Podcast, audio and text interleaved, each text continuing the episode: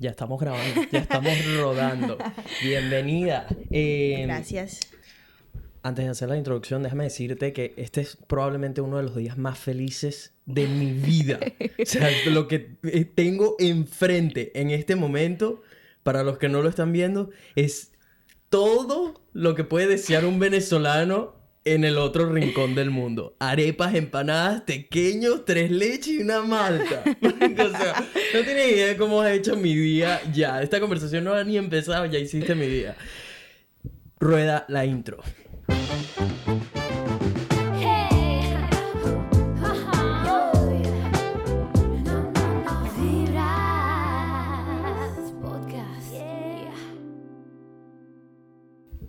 ¿Qué dice la gente? Buena vibra. Bienvenidos a otro episodio de Vibras Podcast, donde hablamos de puras vainas positivas. Mi gente, si son nuevos en el programa, mi nombre es Nelson, soy un latino venezolano que vive en Brisbane desde hace casi cuatro años y me dedico precisamente a compartir las buenas vibras con el mundo e historias de personas que la están rompiendo, que la están partiendo, que están persiguiendo sus sueños, pasiones y trabajando duro, que son ejemplos para otros seres humanos. Hoy no es la excepción, tengo una invitada especial.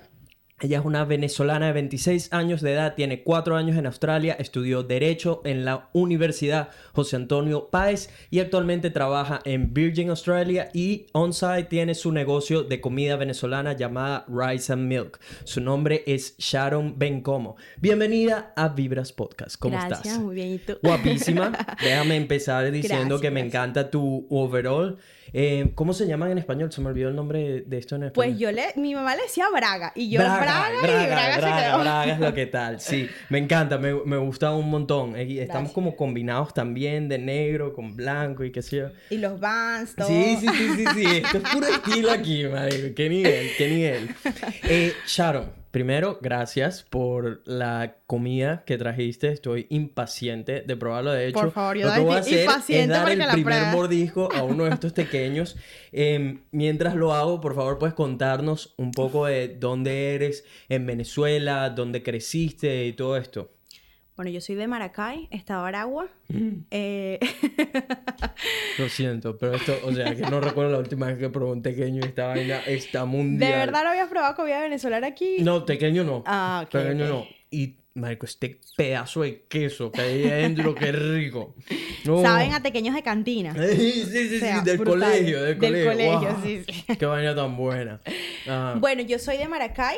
eh, Tengo mucha familia en Maracay, por cierto. Nací en Maracay, obvio. Pero mis papás son de Calabozo, del llano. Mm. Entonces, pues, me crié en Maracay, pero siempre estábamos viajando hacia Calabozo porque toda la familia vive allá. Hmm.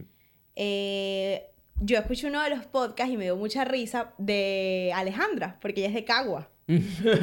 Ale es lo máximo. Sí, sí, total. Lo Y ese día yo le escribí porque, pues, parte de mi infancia, por no decir casi toda, cuando éramos pequeños, Mm. vivimos en Santa Cruz de Aragua, que queda muy cerca de Caguas, como Mm. un pueblito ahí todo Mm. remoto.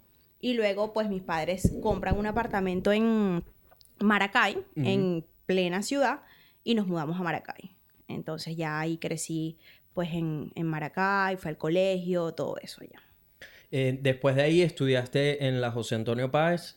Sí, yo en Maracay estudié en los próceres, en el liceo, y luego salgo de ahí, hice la prueba, presenté un poco de pruebas para entrar a la Carabobo, pero no quedé. Ok. En ese entonces, pues ya había como esa mafia que si comprabas el cupo, que si no lo compraba. ¿Y la, y la Carabobo es como para ustedes en esa zona, es la mejor universidad? O sea, como para nosotros hablar de la Sí. Simón Bolívar, la UCB. la Carabobo eh, quedaba en Valencia, porque Ujú. en- Maracay había universidades que daban derecho, eh, Ujú. como la UBA, pero pues por cuestiones de una fama como que tonta, que si era mala o buena la universidad, pues mi Ujú. papá no me quiso eh, que yo estudiara allí. Ok, Entonces, sí, la Carabobo era como decir la central, ok. muy buena.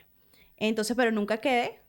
Eh, me iban a comprar el cupo, pero no se pudo Clásico de Venezuela, marico. Me pregunto en cuántos países en verdad se puede hacer esa Yo- vaina de comprar Yo cupos, creo que tú marico. echas el cuento de otra persona y, y le parece irreal. Una ¿no? barbaridad. O sea, o como sea, que. En estos días estaba hablando con alguien eh, de las licencias. Por ejemplo, a, a mí mi papá me compró mi licencia. Yo no, no tuve que hacer. A ti también, a ti también. Yo aprendí a manejar en Australia, que toqué un carro, y yo me vine de Venezuela con licencia de carro y Eh, de moto. Oye, yo ah, no, sé ni ya. Yo, soy un piloto. Ya va, déjame darme una palmadita aquí en la espalda porque soy un piloto.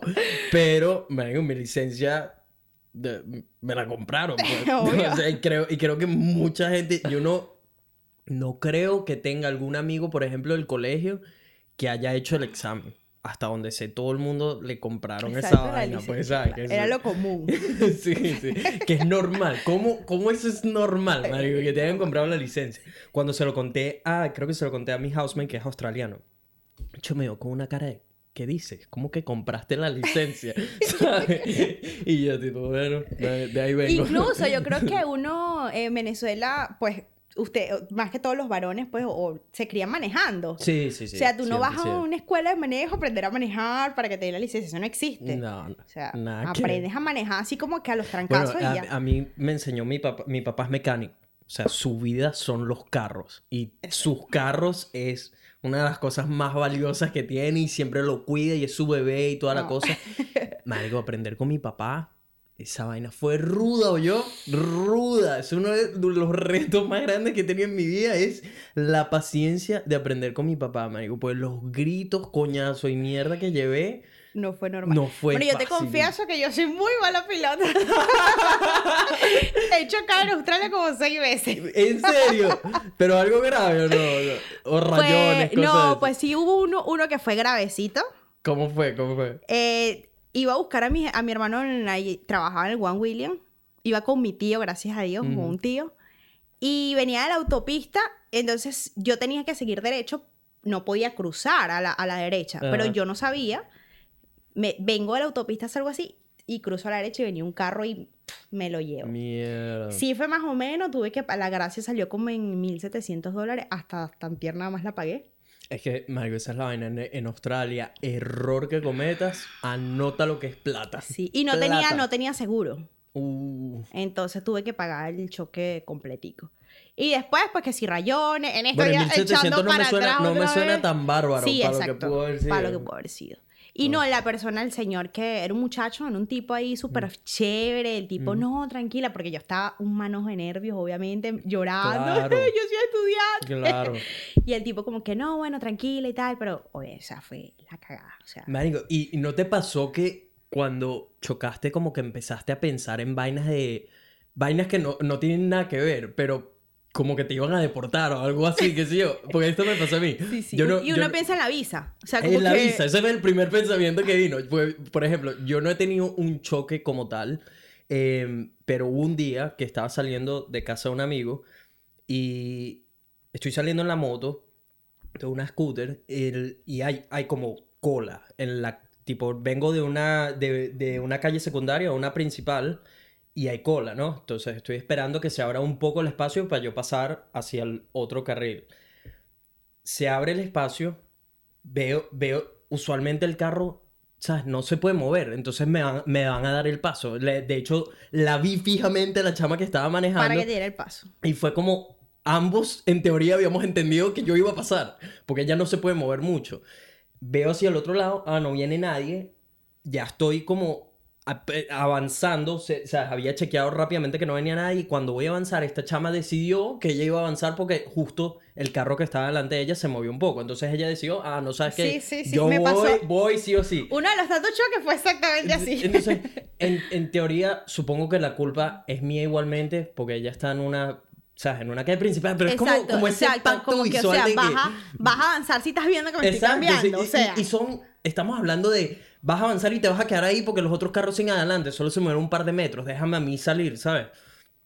Total que ya estoy arrancando y de leche, marico, se me, o sea, como que se me activaron los reflejos apenas me volteo y ella ya estaba, ya había pasado por enfrente mío, justo pego un frenazo, pero le, le di con, mi rueda le dio a su rueda. O sea, no Mm, fue, no fue nada, nada. absolutamente nada. No se abolló, yo no, a mi moto no le pasó nada, etcétera. Pero se escuchó ese, ¿sabes? Taqui. Ese rebote, ¿sabes? Pasa, marico, en cuestión de milisegundos, se me pasó por la cabeza de todo. Yo dije, nada, deportado, esta gente me va a demandar, me van a buscar plata de la que no Sí, tengo. Y, o sea, horrible, no había horrible. pasado nada, pero me entré en tanto pánico que agarré, le di media vuelta y me fui. Literal, a mí me pasó así la vez pasada, la- sí, la antepasada, es que han sido tantas veces así, mm, y exactamente así, y me fui, yo me fui. Y el tipo también se fue y nos fuimos, pues. Pero en ese te había pasado algo de tipo, se rayaron o se abollaron los carros, algo. Mi, sí, mi, mi carro se abolló, que de hecho está todavía abolladito. y pues obviamente cuando mi esposo lo odia, yo, le, yo estaba, yo un manojo de nervios. Mm. Y es a tal punto que bloqueo como el momento, o sea, como Mm. que no recuerdo de qué fue la culpa, qué pasó, qué no pasó. Y ya ha pasado tanto que yo le escribí que, mira, he pensado mil mentiras que te puedo decir. Pero llegué a la conclusión, porque él es mecánico, o sea, Sí. que le voy a mentir.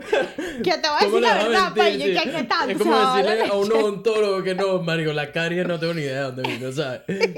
Entonces le dije, ya, que, o sea, olvídalo, sí, cho, o sea, fue mi culpa. pues. Y él, y que, ¡qué bolas! claro. Ay, pero marico, qué risa. Sí, no, ese día pasé todo el día cagado. Yo decía, nada, esta mujer anotó mi placa y se va a inventar una historia de que de repente va a rayar ella misma el carro y va a decir que eso fue ahí en el momento. No, y uno recibe una llamada y que, que cree que es... Sí, sí, marico, yo estuve cagado. Yo, yo dije, nada, me jodí, me, me van a deportar del país. O sea, nada que ver, verdad, fue una tontería. eh, y debía en ese momento, qué sé yo, haberme bajado y decir, tipo, hey, marico, ¿qué Disculpa, pasó? sí. Disculpa, lo que sea.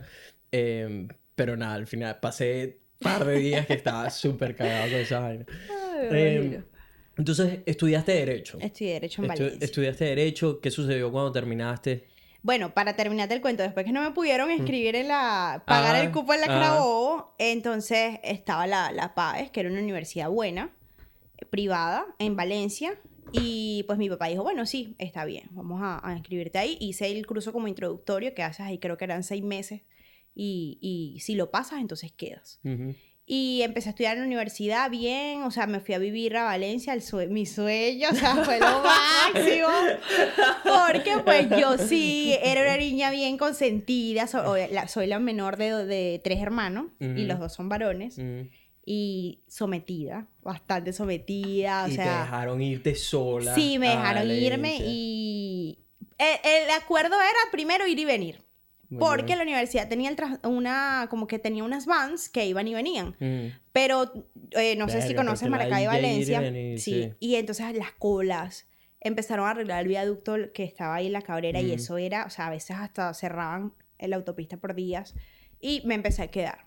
Pero nunca pagué residencia porque, en e- gracias a Dios, en ese entonces, eh, una amiga, su Mm. papá vivía allá y su papá luego compró un apartamento, entonces yo vivía ahí. Y Ah, lo qué máximo, sí. Sí. Y de verdad que los mejores. Yo digo que la mejor época de mi vida fue la universidad. O sea, yo amé la universidad, la disfruté demasiado, los amigos, salir, todo, todo, de verdad que súper fino. Y me gradué bien en el tiempo, todo fino. Mm. Después de allí, eh, terminó la universidad y eso fue cayendo y corriendo. O sea, yo, yo me gradué, me casé. O sea, yo me gradué el viernes, me casé el sábado y el domingo ya estaba agarrando un avión, me fui a Estados Unidos. Mierda. Ok. ¿Cuánto tiempo te fuiste a Estados Me Unidos? fui a Estados Unidos dos meses porque ya, ya tenía la visa a Australia, pero estábamos esperando que nos saliera el pasaje. En ese entonces nosotros aplicamos por la OIM, no sé si te acuerdas. Ah, ese es el pasaje este que... que era súper barato y todo el yo cuento. no, yo no recuerdo por qué no pude aplicar a eso, porque lo he hablado con otras personas y hubo una razón por la que yo no pude aplicar a eso. No, no recuerdo si tiene que ver con... Yo me fui un mes también a Estados Unidos y creo que era que tenía algo que ver con eso, como que si aplicaba eso tenía que irme desde Chile en ese entonces. sí, no- algo así. Yo no, no me sé, acuerdo no recuerdo también. exactamente, pero hay una razón por la que no pude aplicar a eso. Bueno, lo cierto es que no- mi hermano ya vivía en Estados Unidos, ya él se había ido por la situación del país, como estaba todo horrible. Entonces, como que fuimos de luna de miel y a visitarlo, pero la ¿Qué parte de Estados Unidos? Oregon, Ok. casi con eh, Seattle y tal Mm, luego mm. Bueno, entonces fuimos para allá y estando allá, duramos dos meses, nos aprobaron el pasaje. ok. Y muérete que el pasaje nos salió en 50 dólares No los me dos. jodas, 50 dólares. 50 dólares. Mierda, Una qué bien, absurda por el cambio. Claro. Entonces, Qué bien. Cuando nos sale el pasaje, nos vamos a Venezuela porque había que salir desde Venezuela. Mm. tuvimos dos días en Venezuela. Exacto, si era eso lo de que había que salir de Venezuela, creo Había que fue que entonces eso. No, sí. Nosotros nos devolvemos, estuvimos dos días, fue una cosa loca, o sea, llegamos casi que vamos al odontólogo Sí. a hacernos una limpieza y tal, porque nos vamos. Eh, Buena, buena esa, la llegó, pensaron, sí. la pensaron, el odontólogo es Este, importante. Sí, claro, de una. Lle- mi esposo llegó, se despidió a hacer maletas, Ujú. nos despedimos de los poquitos amigos que estaban ya allá y nos vinimos. O sea, Wow. tuvimos prácticamente nada. Ok. Fue así súper abrupta la despedida y todo porque, de hecho, yo, mi familia no estaba allá. Mis papás ya se habían quedado en Estados Unidos y nosotros nos despedimos en Estados Unidos. Wow. Y yo me devuelvo sola y con mi esposo, mi hermano estaba allá, que también se venía con nosotros, porque nosotros aplicamos una visa todos, o sea, cada quien aplicó separado, pero nos veníamos todos. Ok. Y nos vinimos. O Empezó sea, tú estás aquí con tu esposo y... mi hermano, su esposa Wow. y un tío. Mierda. O sea, Y nos se, vine- los se vinieron las arepas, las empanadas, los pequeños, el tres leches, toda vaina. Qué Sí, risa, nos vinimos weón. todos. Ok, no, qué fino, qué fino que tienes, tuvieron la oportunidad de venirse todos juntos, pues yo creo que probable... ¿En, qué año llegaste tú? Más o menos el mismo que yo, entonces. Yo llegué en el 2016. Igual que yo, exacto. Y yo creo que como hasta ese año, quizás 2017, fue como el año donde no era tan complicado Todavía estaba un poquito más... Exacto, eh, era, era como sí, hay que demostrar fondos y tal, esto, aquello, pero Yo todavía... creo que yo ni... O sea, yo creo que nosotros ni demostramos un fondo. O A mí me lo yo pidieron no la seg- la- recuerdo. cuando tuve que renovar mi visa. O sea, yo estuve seis meses y fue co- como, por eso digo, como 2016 fue ese último año donde todavía no nos consideraban país de tercer... Tercermundismo. Exacto. Entonces, no... Era bastante posible venir. Ahorita no es que es imposible, pero, Pero mierda. está súper complicado. sí. Eh, yo, yo no he De hecho, conocido a eso, un venezolano, venezolano venezolano esté- cri- 100% criollito como esa arepa que está ahí, que haya, que Llegado haya ahorita. llegado ahorita, que no, haya teni- que no tenga que ser un pasaporte europeo o algo de eso. Exactamente. Sí, sí, sí, te doy la razón. Así fue, nosotros, yo digo que llegamos en la carro, o sea, Sí, sí. ahí. El con la ambulancia, Sí, pero exacto, llegamos. llegamos. Llegamos, sí. No, bueno, los primeros de meses, diría yo, fueron duros porque, pues, obviamente uno no conocía a nadie. No, Australia, no Australia te prueba. Australia. De, y, y esto es igual para cualquier país donde de- em- emigrar en sí. Pero la economía, sobre todo aquí en, en Australia, Mario, que toda vaina es medio respiras y ya te quieren cobrar. No, y aquí es, o sea, es, duro, cara la vida. Hay gente que dice, Sí. no, tú ganas en dólares. Sí, pero gasto en dólares y caro. O sea, aquí Sí. la renta es cara, el mercado, todo. O sea, todo es... No, la, la vida en general costosa. es, costosa y es eso, es que la ley también es bastante exigente, entonces cualquier mínimo error que cometas, a mí multas me han puesto de velocidad, pues las camaritas estas, aquí no es como en Estados Unidos, que tienes que decir, ah, si ibas 5 kilómetros por encima, encima, ¿no? Aquí vas con- bien, aquí te pasas un kilómetro, anótalo que te llegue esa multa. ¿sabes? Entonces, eh, por ejemplo, de eso, de cámara de seguridad, el primer, el- eh, yo, no, yo no manejé el primer año que estuve, fue a partir del segundo año que compré la scooter. Y en ese año me, me clavaron como tres multas de, de velocidad, velocidad. aprendiendo dónde estaban las cámaras y entender que, marico, no te puedes pasar ni un kilómetro, ¿sabes? Ese tipo de... con tonterías. Sí, Pero sí. entonces cada multica eran 200 dólares, 150, no sé qué. eh, y así le han pasado a la mayoría de mis amigos. Multas de velocidad, de mal parking, vainas. Entonces, mientras... Que no te perdonan, pero bueno, ni Aquí no, aquí no te perdonan nada, bicho. Sí, nada. Eh, Yo creo duro. que yo llegué, tenía 21 años Ajá. cuando llegamos. Y ahorita miro al- atrás y, o sea, increíble cómo uno ha crecido, llegamos tan inmaduros, con una mentalidad diferente, no sé, yo creo, yo por lo menos te soy sincera, yo ni siquiera lloré cuando me vine de Venezuela porque, no sé, yo creía que iba de vacaciones, no sé, o sea, yo nunca me imaginé que emigrar fuera tan duro. Sí. Entonces lo viví y uno crece, aprende, madura, evoluciona, increíble, te- o sea, de verdad que... Los últimos casi cuatro años ya de mi vida han sido los años donde... Han sido los años más duros de mi vida, pero han sido los mejores y al mismo tiempo los años Mm, donde he crecido más y madurado muchas cosas en mi vida, porque la mayoría venimos también con, no sé si es tu caso, pero la mayoría venimos, por lo menos los amigos con los que yo crecí y todo esto, donde mamá es la que te hace todo, mamá te hace toda la comida, mamá te lava la ropa y te la deja tendida y. ¿sabes? Y más en Marico, las mamás venezolanas que, o sea, que te mi cuidan, se marico, como si de fueran un ir y duró un año pichoncito, aquí. ¿sabes? O sea, mis papás se acaban de ir, duraron un año. Duraron un año un aquí. año, sí. Yo he tenido la ¿Qué, bendición ¿Cómo hicieron con, con la visa? turista. De un año. De un año. Mierda. Ellos han- qué de los cuatro años que yo he estado aquí, que hemos, ellos han estado dos. Wow. Sí, o sea, ha sido, hemos sido bien privilegiados. Qué bueno. Y ahorita que se fueron, se fueron ya, tienen un mes que se fueron, yo, yo O sea, se fueron justo antes de todo este peo. En medio, pe- en- o sea, en pleno peo. Wow. Se fueron ahí en la mitad. Sí. Sí. Y yo he sentido, o sea, la De ausencia. regreso a Venezuela. Están en Estados Unidos de mi hermano ahorita. Ok. Ok. Sí. Y yo he sentido la ausencia demasiado, o sea, Claro. la ayuda y más que yo obviamente yo tengo una bebé que para colmo llegó, ¿Cu- cu- ¿Cuánto, ¿Cuánto tiene? ¿Tiene menos de un año? tiene dos años, Dos dos, años. años. y dos meses. Ok. Ella llegó sin, sin planearlo, estábamos allá Mm. viviendo aquí en Australia, éramos estudiantes cuando yo quedé embarazada y así como que, Mierda, ¿y ahora? ¿what? sí, y pero cuando yo quedé embarazada ellos estaban aquí. Ok. Eh, o sea, les dieron la noticia ahí mismo. El cuento fue súper loco, pero nosotros fuimos a Sydney a sacar el pasaporte. Ah. El de ellos ya se, había- Ese- se estaba es venciendo. sí. Otra aventura, sacar Otra el aventura pasaporte. a Canberra, imagínate, ni siquiera a Sydney. Ya, Fuimos a- ¿prórroga o, pasaporte? pasaporte en ese momento, todavía no habían salido lo de las prórrogas. Ah, ok, ok. Eso fue el primer año que ellos estuvieron aquí. Ok. Entonces fuimos a Canberra a sacarlo del pasaporte. Bueno, te salió hasta mejor.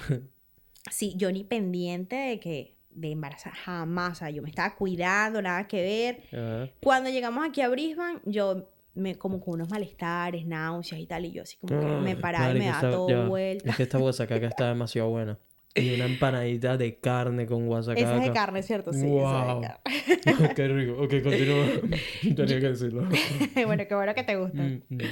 Aprobadas. 100% aprobado. Recomendado. O sea, 100%. No. Qué rico. Mm. Bueno, nada, yo llego y me dan como unos malestares ahí todos locos y yo como que pensé de todo, Mm. pensé hasta que me iba a morir, Mm. menos que estaba embarazada.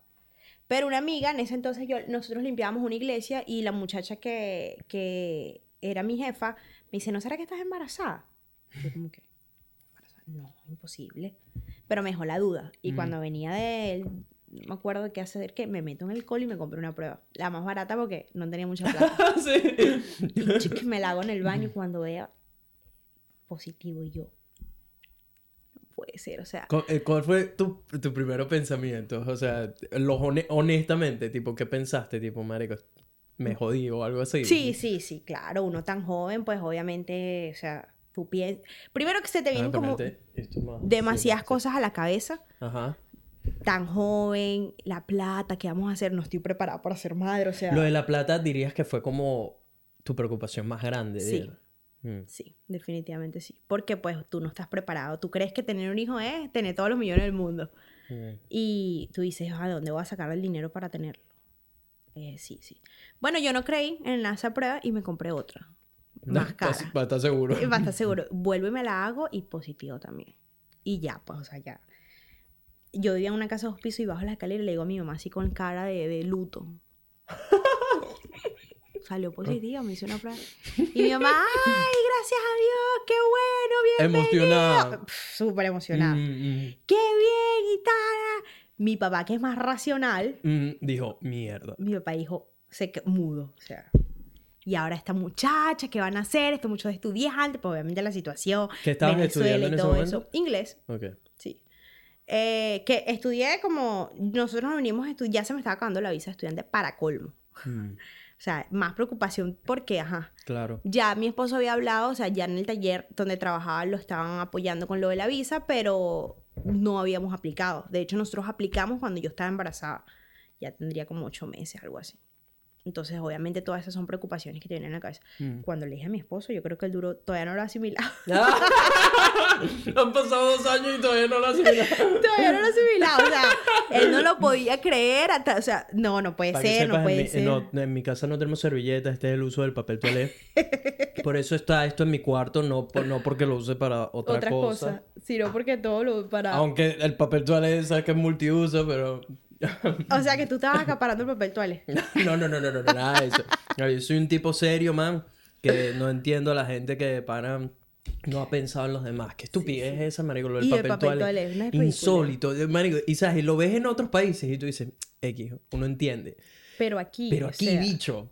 No, y todavía, ¿Sabes? Nelson, a mí me parece absurdo cuando voy, que ahorita, por ejemplo, a comprar pasta y dos paquetes por persona. ¿Qué es esto? O sea, me siento Bien, tan sí, en sí, que Venezuela. Este, este es como una, un- una prueba gratis de comunismo para la gente aquí. Tal cual, o sea, es Eh, loco, disfruten, disfruten por los próximos meses su prueba gratis de comunismo, a ver si les gusta. Tal cual. sí. Bueno, nada, para terminar el cuento, lo asimiló después que me creció la barriga, que íbamos a hacer para adelante. Para él era tipo, no, esto no está pasando. Sí, Hasta sí, que te dieron con la barriga, ah, coño. Ok, sí, hay un No, él ser estaba humano en shock, él no le hablaba la barriga, nada, o sea, como que si no existía. Sí, sí. Recuerdo que mi mamá una vez lo sentó y le dijo, mira, o sea, esto es una realidad y bueno, vamos a echar para adelante, sí. ¿qué vamos a hacer? O sea, claro, él eh, me imagino estaba súper asustado. Sí, sí, con- él nunca no me demostró su apoyo, siempre mostró el apoyo, pero obviamente él como hombre, Sí. con cabeza de que uno es padre de familia, o sea, yo soy el que lleva la casa, obviamente ya yo no podía Claro, trabajar, Claro. yo perdí mi trabajo en ese momento, no es que fue que lo perdí, yo estaba trabajando en el aeropuerto, en un restaurante y pues me dejaron, me empezaron a dejar de dar horas porque yo, por ejemplo, hacía los desayunos y me iba al baño a vomitar. Mierda. O sea, porque no podía. Los tres meses para mí fueron pura vomitadera horrible. Obviamente me dejaron de dar Esos son los tres primeros meses. Sí. Mm. Obviamente hay barrigas a gente que le da súper bien. No quiero comprobarlo otra vez. pero la vida fue súper dura. Fue... Los primeros meses fueron duros de- del embarazo, pero después todo fluyó y... Como dicen por ahí, los bebés vienen con una arepa bajo el brazo. Gracias a Dios. Después de eso, nunca le faltó nada, nos salió lo de la visa, gracias a Dios, Mm. todo fino. Tuve a mis papás aquí para, en el parto, me apoyaron un poquito después Mm. y bien, bien. De verdad que ya, ya nos asentamos. Una pregunta, te estabas, solo por, por curiosidad, porque tengo el caso de, yo estoy estudiando odontología, tenía, tuve un par de amigas que salieron embarazadas y se estaban cuidando y todo con pastillas. ¿Tú también te estabas cuidando? Yo también me estaba Sí. cuidando, sí. Ok. Ya yo no creo en eso. ¿Tú no crees en la pastilla? en nada, no, no creo en nadie. Ahora todos los métodos habidos y por ahí. no se confíen. Sí, qué Sí, risa. sí, no se confíen por una sorpresita de nueve veces. Bueno. Sí, no, y un país de esto, una sorpresa de esa, conchale. Ajá, y es- esa es como mi otra eh, pregunta curiosa, de tipo, ¿cómo hicieron con los gastos que llevan tener un hijo acá? Bueno, como ya nosotros teníamos el seguro de estudiantes, cuando nos hicimos el cambio de visa, el seguro continuó. Seguimos pagando y nos cubría el, el parto. ¿Eso cubre, un seguro estudiante cubre un parto? Después de un año. Si lo, si lo pagas de pareja, partner. Porque tú puedes pagar el Ah. seguro individual. Tengo entendido que no te cubre, no estoy siempre segura. Ajá. Pero si lo pagas de pareja, al principio te cubre después de un año maternidad. Wow. Que un parto acá es bastante costoso. Claro. Es burda de caro. Sí, sí, no, lo- es que alguien me lo había mencionado y porque ellos tienen como la opción aquí los ciudadanos de hacerlo... No, creo que es gratis para los Exacto, lo ciudadanos. pueden hacer gratis, sí, sí. pero eh, sé, sé de una pareja de mi gimnasio que lo hicieron aparentemente, ¿sabes? Con, no sé, por su cuenta, qué sé yo, sin la ayuda como del gobierno, y eran, que sí, 20 mil dólares. Sí, entre así. 20 y 30 mil dólares. Qué loco, man. Súper caro. De hecho, le, por Yo le más recordaría le- a mi hijo todo el tiempo, marico, me costaste como 20 lucas, ¿oíste? Nada más cuando naciste, nada más cuando naciste. Sí, de hecho la epidural, por ejemplo, cuesta creo que son 1.500 dólares que te la coloquen, la inyección La nada inyección más. nada sí. Tú y que, no me la van a poner hasta que dice, póngamela. póngamela, no me Pobre, importa, no pobre. creo en nadie. Sí, toca porque... Y yo recuerdo que en el momento que mi hija nació, nosotros estábamos en Bridging Visa, no teníamos todavía ni una ni la otra, estábamos en el aire y no me aceptaban en ningún hospital. sí. No me aceptaban ni en el Royal, ni en el MAT, no me aceptaban en ningún hospital porque yo no tenía una visa. Ah, Y me mandaron para Redcliffe, el hospital de Redcliffe. Marico, Redcliffe es como una hora de aquí, más Sí. o menos. Y nada, pues tocó irnos para allá, pues todo bien, o sea, la atención súper bien, pero obviamente era lejos. Yo iba con ojo, con esos dolores, porque aquí te Sí, dejan hasta que sí. ya estás. Si no te ven la cabeza el muchacho afuera, no te, no te atiende. Y que váyase para su casa Sí. cuando tenga 9.5 centímetros de dilatación, está llegando. Y uno como "Ah". Sí, fue así, todo un poquito medio problemático y complicado. El parto ya se complicó, poquito ahí todo aparatoso, pero al final pues Pero todo salió bien, qué Todo bueno. salió bien, sí. Eh, y el seguro curó todo. Es, es muy importante. importante. Muy importante. Sí, sí. Em, cuando llegaste, entonces, a Australia, echando un poquito para atrás, viniste, eh, ¿cómo comenzaste trabajando y todo esto? Una pregunta que también le hago usualmente a la gente es más o menos con qué rango de dinero llegaron a Australia para que una persona que esté escuchando quiera venir, más o menos tenga idea de, ah, ok, más o menos este es el dinero con el Nosotros llegamos, o sea, neto así, neto en, en plata, como con 1500, 1700 americanos, Ujú, que eran Como como, dos 2000 mil y pico. algo Sí. australiano. Que se nos fueron así, porque cuando alquilas la casa tienes, Tienes que que dar un bono. bon, eh, tenía ya nos, nosotros llegamos pagando el colegio y ya, o sea, a las tres semanas de llegar había que pagar otra vez el colegio, que eran como 600 la mensualidad. Y bueno, así. Por eso fue que nos fue un poquito duro. Yo creo que una persona que llegue debería llegar con una buena base por si no consigue trabajo por un tiempo. Sí, y eso no se que las vea tan estar- negras. Eh, eh, eh, ¿Sabes qué? También es- esa es otra cosa que, por ejemplo, yo también llegué apretado de, de plata, en especial cuando me tocó pagar el, el bond. Mm. em, y eso fue como si eh, un empuje bastante grande para mí de buscar trabajo. De, Claro, explico, de- ajá. porque dices, marico, no, pues, en mi casa me lo pusieron clarito. Bicho, en lo que tú pongas un pie allá, olvídate, es que no nos puedes pedir ni un dólar porque no hay. No hay, No hay. O sea, ni que queramos, no hay. Entonces, sí, desde que llegué tuve como ese fuego en el culo de mierda. Necesito, necesito trabajo, necesito plata. Entonces, de una me había metido a hacer lo de deliveries hasta que entendí que, marico, no importaba cuánto manejara en esa bicicleta, la plata no rendía, que de vaina podía pagar la renta, ¿sabes? Y matándome en, en la bicicleta. Ese es el peor trabajo que yo he tenido, marico, deliveries en, en Uber. Cuando lo necesitas, o sea, cuando ese es tu Única único- fuente tu única de- fuente de de- de ingresos, ¿sabes? ingresos. No, no si tienes un trabajo y quieres hacer un poquito extra y te lanzas los deliveries, sino que dependes de esos deliveries. Marico. Y eso que esa era la época como de oro de Uber Eats. Porque estaba saliendo. saliendo. Yo recuerdo, yo no llegué a ser cuando yo, yo, tú como que llegaste después que yo, porque cuando nosotros llegamos eso no existía. Yo, yo llegué y lo estaban recién abriendo. Exactamente, recién. entonces sí, tú llegaste después que yo, porque yo fui una de las primeras como que se inscribió y de Mm. hecho mi mochila que la regalé hace poco era de otro color porque eran como de pruebas, era roja, grandísima. Ah, mierda, no. O sea, inclusive. Pero cuando que- nosotros llegamos, eso no, no había delivery, no había Uber. Mm. Y, o sea, que no, lo primero, gracias a Dios, uno siempre se encuentra ángeles en el camino y Mm. nos encontramos una muchacha, no, yo soy cristiana, Mm. y pues yo llegué como buscando una iglesia también para conocer gente y todo eso. Mm. Y enseguida, el día que llegamos, me, una muchacha me dijo, ¿ustedes son latinos? Y nosotros, ¿y qué? ¿Sí? Y esa muchacha nos ayudó, nos dio trabajo como matando tigres, como uno dice, de limpieza. Pero eran tigres que pues, ajá, nos daban para el mercado y para pagar la renta. Y así poco a poco fuimos conociendo gente. Eh, mi esposo consiguió un trabajo también por una persona que de, de esa iglesia, que era manager de, de una compañía de limpieza, y le dio un trabajo en la ciudad. Trabajaba full time. Yo estudiaba y él trabajaba.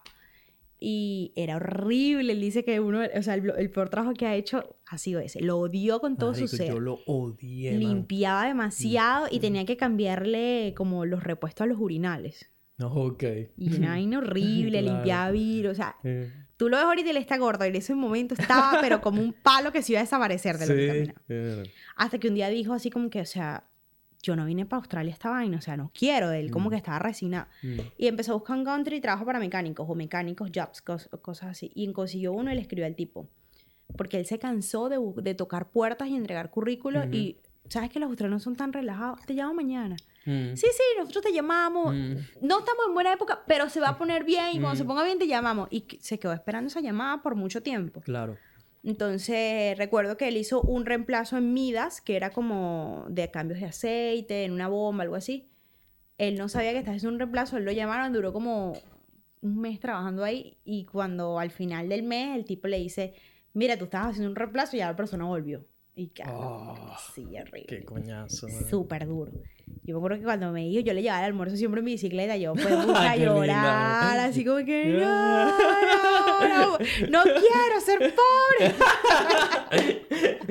Odio la pobreza, horrible, porque pues ya estábamos como medio acomodándonos. Ah, Y uno aquí como que tiene peos, pero cuando tú encuentras un trabajo, Cuando te va bien, te va bien. se te resuelven tus problemas y tú te, te, te- o sea, te estabilizas. Mm.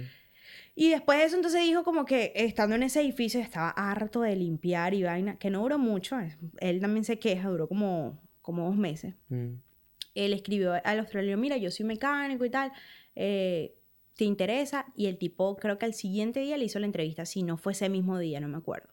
y es el trabajo donde está ahorita. Qué bueno. O sea, al Mira, final y a partir de ahí quedó- eso le salió Sí, la visa, totalmente, todo. wow, sí. qué bueno. Sí, sí, de verdad que le fue bastante bien. El, el tipo, una buena persona lo enseñó, él dice, yo creía que era mecánico.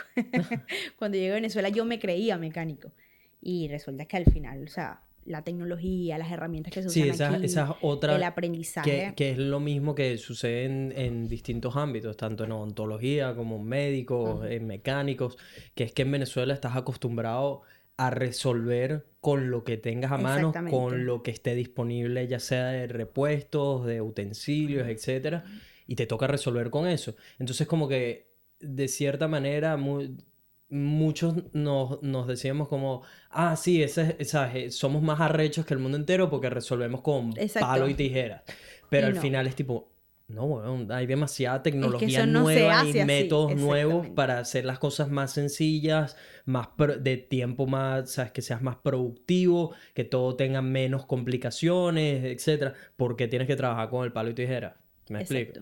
Sí, sí, él habla de ahorita es otra persona, o sea, como profesionalmente creció muchísimo. Qué bueno. eh, ya es- trabaja mejor, más pulcro. Bueno, de Claro. hecho el taller cambió de dueños y él sigue allí. Qué o sea, bueno. de verdad que uno, como te digo, uno se mira hacia atrás y Australia te, te cambia, o sea, Sí, todo, en todos los todo, todo, sentidos. man. o Yo- sea, yo, a todas las personas, todas las que me. ¿sabes? que me han escrito, tipo, hey, me recomiendas Australia, esto, aquello, Mario, para mí, Australia le dio la vuelta a mi vida, me abrió la mente a muchísimas cosas, a tener una perspectiva completamente diferente, diferente.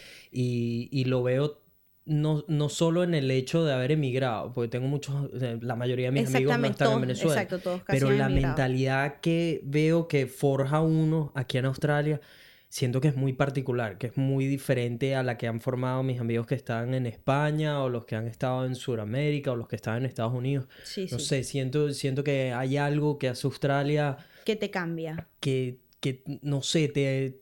No, no quiero decir que nos hace mejores o lo No, que no, sea, no, sino no. como... No, no, sabría, no sabría explicar Sí. bien qué es, qué es, pero es algo que lo hace especial.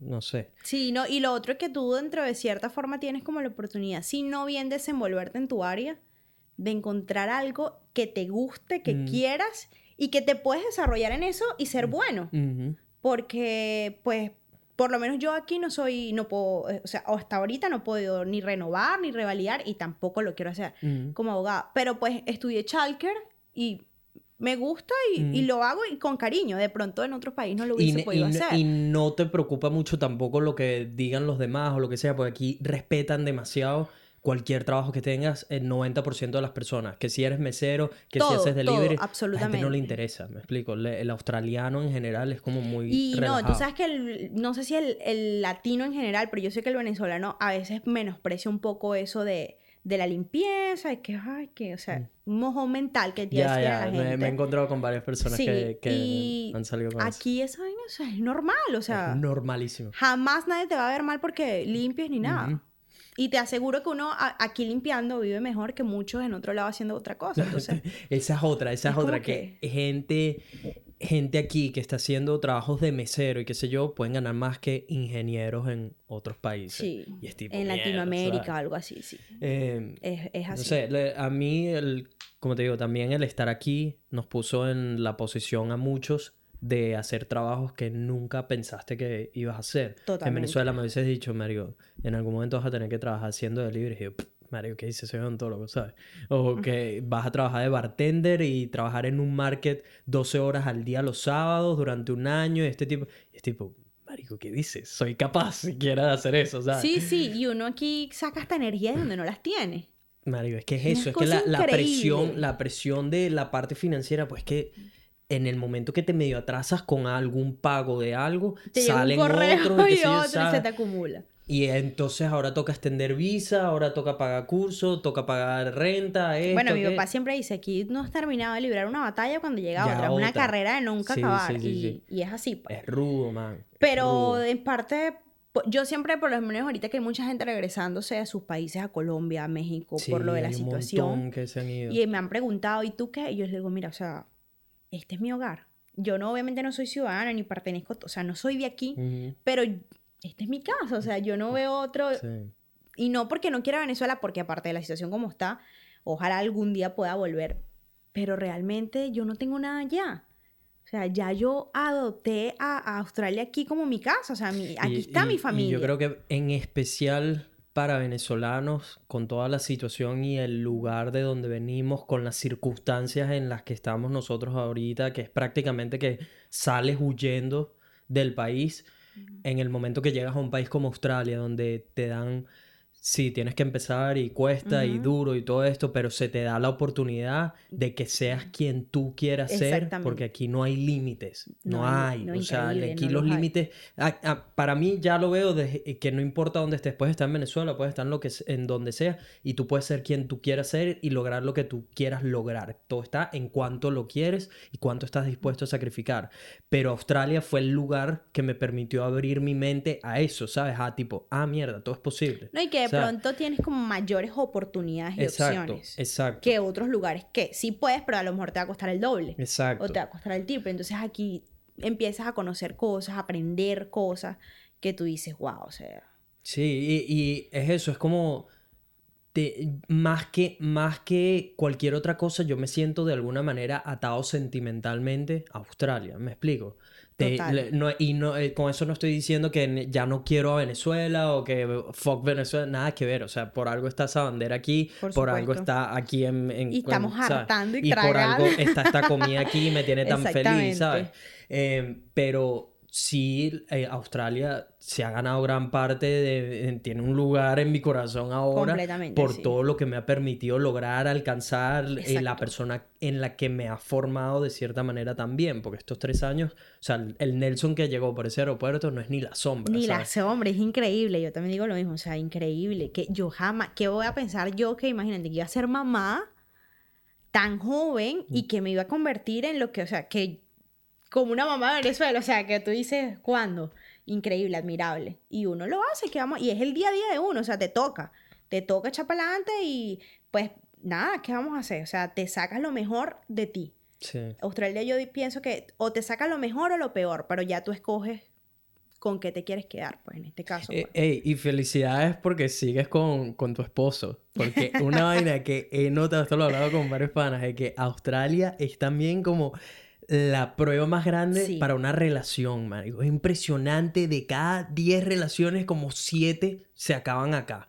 Marico, Sí, y es sí, cuestión de tiempo, ¿sabes? De, de que se Es verdad. acaban. Es que también no es fácil porque pues, o sea, uno siempre pelea. Imagínate uno, yo me la vivo peleando con mi hermano que nací con él, que, que me crié con él, que todos somos de, mismo, de los mismos padres y nos la pasamos peleando. Imagínate con una persona que es tan diferente a ti. Yo soy fastidiosísima y gracias a Dios él es todo lo contrario a mí. O sea, él es muy relajado, muy Mm. tranquilo, pero obviamente peleamos a veces porque pues... Y ahorita con el encierro mm, he visto Ah, eso te iba a preguntar, millones te- de parejas que se están matando. O sea, que uno Marico, como que, ahorita el encierro, o sea, de- ya, ya para mí, tipo, nuestra generación es una de las generaciones que en el futuro va a tener más divorcios, pro- sí, probablemente l- la mayor cantidad de divorcios del mundo, porque es que hay demasiadas personas que se casaron sin haber vivido juntos, sin haber conocido a esa persona 100%. ¿Cómo es cuando necesita echarse un pejo, marico? Cuando necesita su espacio, ¿sabes? Ese tipo de cosas. Sí, sí. Eh, que nunca te enteras hasta que no estás 24/7 con ella. Y hasta Eh, que no depende, porque aquí depende, o sea, de esa persona, no tienes a más nadie. Exacto. No está papá. Son no el es que- uno y el otro, ¿sabes? No, no, me voy para donde mi mamá. O mira, vete para la sala a Sí. mí, porque de pronto no te puedes ir para la sala porque vives con más gente. Entonces. Exacto, pues estás en una, en una casa compartida. Exacto. Entonces, sí, sí, sí. Yo también pienso lo mejor. Hay mucha gente ahorita que con el encierro se está matando. Y no te creas, él estuvo dos días en la casa los primeros días que estuvo y yo estaba así como que no me hallaba. No me hallaba. tipo marico. Eh, Sí, como salte. que sí, y yo como que, pero ¿qué haces ahí? Pero párate, pero la cama. Pero después dije, no, vamos a darle dos y ya como que no, nos acoplamos otra vez y eso. Yo- pero yo sí que- que pone le- a, a fuego, pone a, sí, pone a prueba Ajá. y pone en fuego las relaciones. Definitivamente. En candela. Yo creo emigrar y la cuarentena, marico, si tú pasas esas dos vainas con tu pareja, inmortal. anótalo que ni, ni que venga lo que venga. Puede venir la tercera guerra mundial, Total, marico, y ustedes sobreviven Sí, juntos. sí, sí. Este, no, qué fino, marico, mi respeto para ti porque pues, te digo, es que conozco demasiadas personas que se han venido y no, ese es el amor de mi vida y vinimos juntos y tienen planes de, de aquí a tres años vamos a sacar la residencia así, asado, ta, ta, ta. Al año o a los meses ya cada quien por su lado, ¿sabes? Sí, Sí. No, bueno, la tolerancia, yo creo que uno tiene que... Siempre hay un lado que cede. Mm. En este caso es él. no, yo también, pero a veces cuando no es él soy yo y ahí uno se va acoplando. Claro, tiene que y- ser, tiene que ser algo Exacto. mutuo, sí, simbiótico. Sí, sí. Sí, porque si uno no tole- uno siempre tiene algo que soportar Mm, de una persona y hasta uno uno a veces se pone hasta insoportable que uno ni se soporta uno mismo. mm. Imagínate qué va a hacer, o sea, tiene que aguantar la pela. Siempre hay momentos buenos y otros no tan buenos, pero ahí uno ¿Han tenido en algún momento, desde que están acá, alguna pelea que tú hay- que hayas pensado, tipo, marico, ya, creo que hasta aquí vamos a llegar? Mira, yo creo que mi hija llegó para unirnos, porque en ese momento nosotros este- estábamos como por una crisis matrimonial, estábamos un poco alejados, esto no lo sabe nadie, ni siquiera mi familia, mis padres, nada. Tranquila que no es como que nos van a escuchar mil y pico de personas ahorita. No, bueno, no importa, pero pues porque obviamente ya eso es pasado, lo superamos, Está gracias a pisado, Dios. pasado, pasado. Exacto. Eh. Pero sí, en ese entonces yo creería que estábamos como alejados sentimentalmente o no sé cómo explicarlo. No es que se va el amor, pero sí uno como que se distancia. De no pronto estaban yo- tan buenos como esta arepa. por decir. no estábamos tan buenos como la Sí, yo estaba trabajando mucho, hacía turnos de madrugada, no nos veíamos, Mm. discutíamos mucho. Y sí estábamos así como que yo pensé que ya. Que eso se iba a Sí, acabar. sí, yo pensé que sí iba a acabar. Y justo ahí pasó lo de, lo de tu hija. Quedé embarazada justo en ese momento. Yo digo que, ella- o sea, me la mandaron para unirnos porque de pronto Como si ella... su peo. Sí. De pronto si ella no hubiese venido, a lo mejor no estuviésemos juntos porque pues uno como que está más joven, más inmaduro. Ah, bueno, si no esto no sirve, qué tonto, yo no me voy a estar calando vainas, cosas así. Ajá. Pero ya uno va madurando y que pues ya con una responsabilidad es un motivo como para también por el cual seguir juntos. No quiere decir para nada que es que si tienes una hija y tienes problemas, No quédate con esa persona porque por tu hijo no, porque Claro. tampoco vas a ser infeliz, o sea, eso no Mm. tiene nada que ver. Pero en mi caso, que tampoco los problemas eran graves, eran a decir verdad cosas muy tontas. Después lograron solucionar todo. Se, se logró solucionar. bueno. Pues que éramos muy jóvenes y maduros, por eso te digo, uno ¿Él va qué edad tiene? Igual, 26. 26 también. Y antes de casarse, ¿cuánto tiempo tuvieron juntos? Teníamos como tres años antes de casarnos, Mm. de novios. Tenemos ahorita, ya perdí la cuenta, siete. ¿Qué se siente haber estado siete años con la misma persona? es una pregunta seria. Nunca he, estado, nunca he tenido novia, por eso te pregunto. Nunca has estado en una relación por No. tanto he, tiempo. He estado, he salido con un par de, de chamas como por tiempo y tal. Y hay una en específico que es como con la que estuve como que desde que empecé la universidad.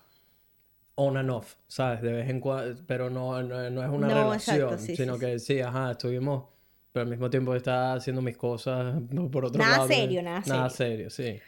Mira, yo ahorita que me lo preguntas, yo creo que yo no he estado con la misma persona. O sea, yo he estado como con la... ¿Cómo es o sea, es que él no es la misma persona de hace siete sí, años. Ok, me gusta esa Entonces, perspectiva, me gusta. me Yo he estado como con las diferentes versiones de él mismo. Ok, ok. Y por algo como que nos hemos reinventado en el tiempo, igual que él conmigo. O sea, él no ha estado con la misma persona. Yo no soy la misma de hace siete años cuando él me conoció, que era una adolescente, una chamita. no.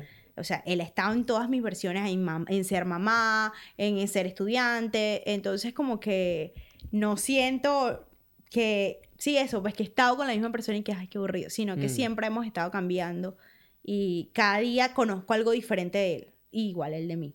Entonces, Sí, son dos universos completamente, diferentes. O Completamente sea, siempre hay algo que te enteras que de Sí, repente sí, nunca le habías prestado como mucha atención. Y ¿no? en estos días, él estaba como que hablando algo y yo le digo, ve, ¿y por qué tú no me habías contado eso? Y me dice, no sé. Yo le digo, pero cuéntame, que me parece interesante. Y nos quedamos hablando de eso que él estaba pensando un rato así como que, y yo, ve, o sea, uno siempre está como evolucionando y por eso digo, no siento que he estado con la misma persona todo este tiempo, sino con las diferentes versiones de él.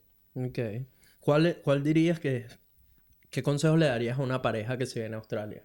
Para que puedan soportar todo lo que conlleva emigrar juntos a un país como Australia. eh, dificultades que pueden surgir como tener una hija o lo que sea, ¿sabes? ¿Qué, qué consejo le darías a una pareja? Disculpa que me llené todo de salsa por todos lados. así es Qué que rico es. aquí más. Aquí más de carne para que comas. Yo creo que... El pequeño es creo lo que voy a atacar siguiente, porque es que está demasiado rico. Ah, Eh, la tolerancia. Uno eh, tratar de tolerarse un poquito, de soportar, de no ser tan volátil. Porque yo creo que esta generación nosotros, la generación de nosotros, que tú Mm. tienes la misma edad que yo, ¿cierto? 27 Bueno, acabo de cumplir. casi igual. Eh, estamos acostumbrados a querer todo así, Mm, a, a- para allá, a ir ya. volando, a ir uno como que una carrera que no sabes ni por qué, pero estás todo el tiempo corriendo, todo el Ujú. tiempo estás como apurado.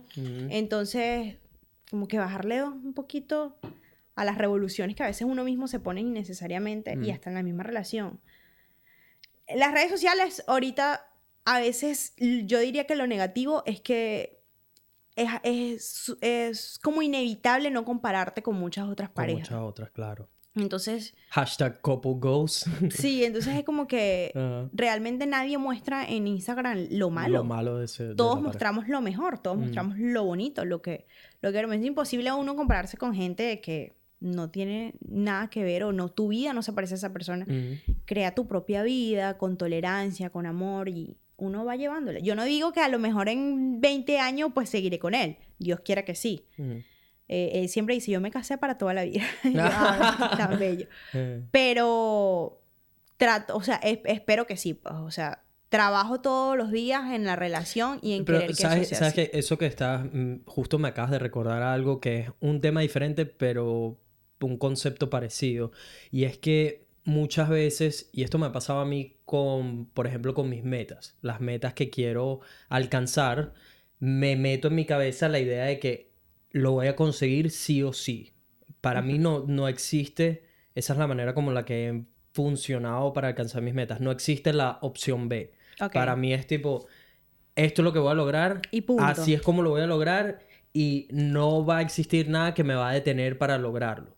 Y hace poco estaba escuchando un otro podcast donde un experto, no recuerdo exactamente en qué era, pero es una persona, ¿sabes? Que hace coaching a personas de eh, élite en distintos ámbitos, ya sea financieros, deportistas, actores, etc.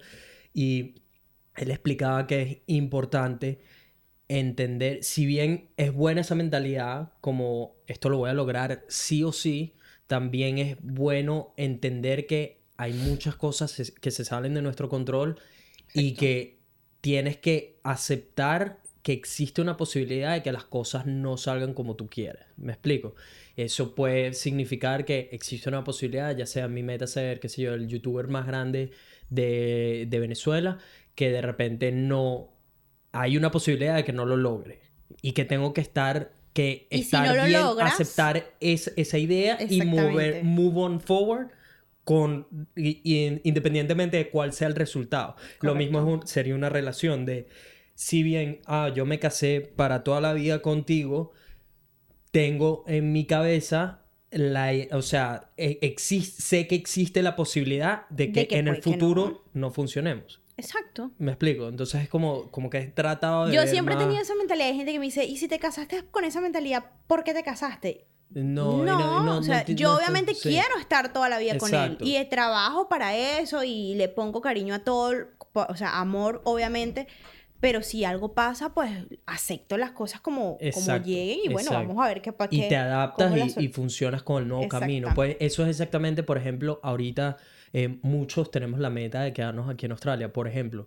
Y, y hasta, hasta hace no mucho mi mentalidad era, esto va a funcionar, sí, sí, sí, sí o sí, y no hay otra opción y ta, ta, ta. Pero, ajá, ¿qué pasa si, Si no- no. las cosas no salen? No creas que yo no me lo he planteado con todo esto de esta situación. claro. ¿Qué va a pasar Es- si me tengo...? Porque yo no he tenido, no teníamos plan B. Yo creo que todavía no lo tenemos.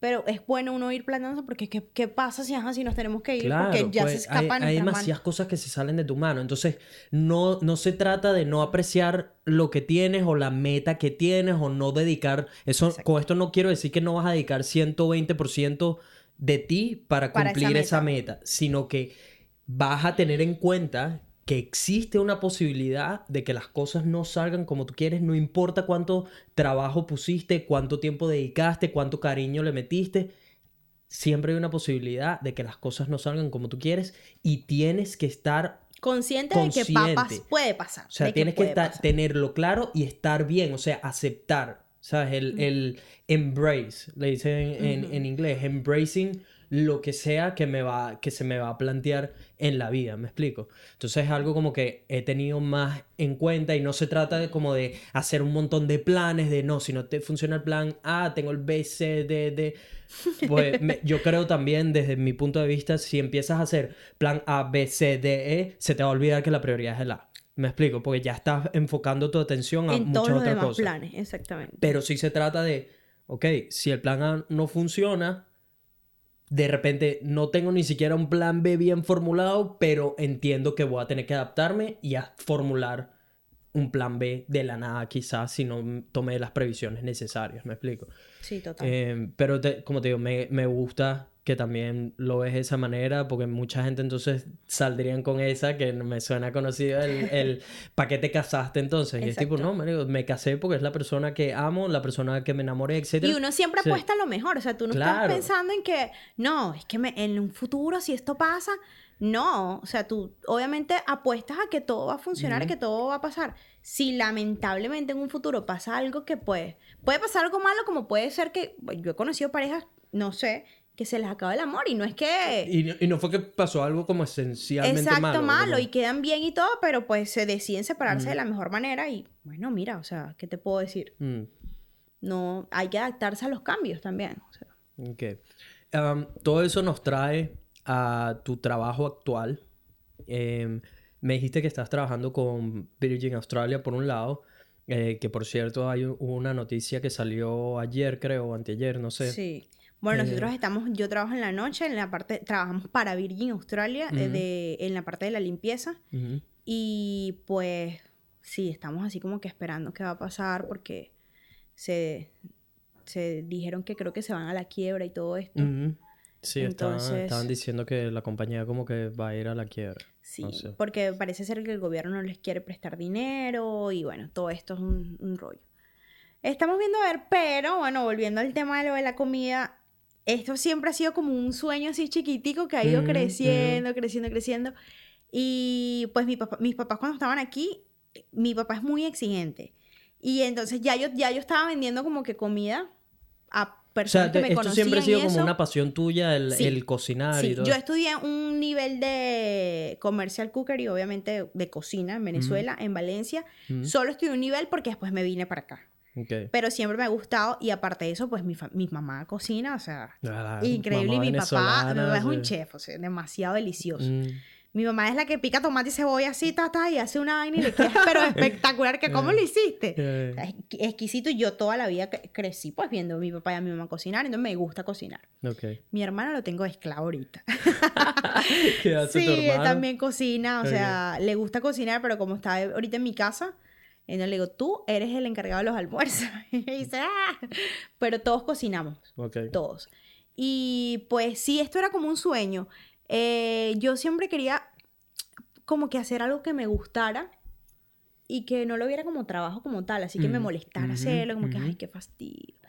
Y te soy sincera, a mí me encanta, me encanta cocinar y me encanta el tema que, o sea, ahí donde quisiera llegar de los desayunos sorpresas porque es Que como todo así, todo, brutal, ay, sí, todo así, sí. todo lindo, siento que se combina como la comida con esa ternura, Ujú. me involucro con cada historia, cada Ujú, cliente que me ujú. escribe me dice, mira, este, estoy en tal parte, o soy el novio o la novia y quiero, quiero así, ¿sabes? Me parece tan romántico, tan cursi. Claro, y que de alguna manera como que aportaste a esa relación. exactamente, ¿sabes? Le pongo como que todo el cariño y a veces no es hasta en relaciones, sino por ejemplo en estos días un hijo le quiso enviar algo a, una- a la mamá y la señora tenía como 75 años.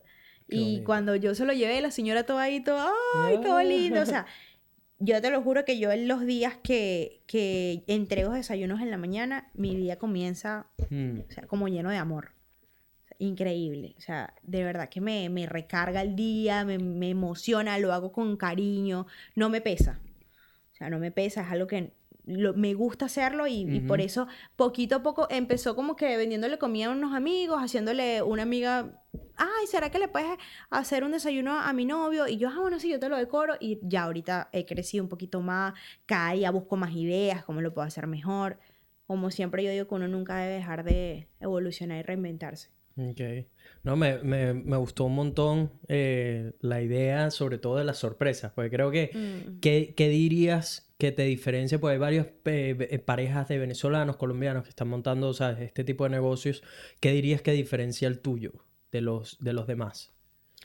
Yo diría que primero, o sea, yo te soy sincera y yo no hago esto por el dinero.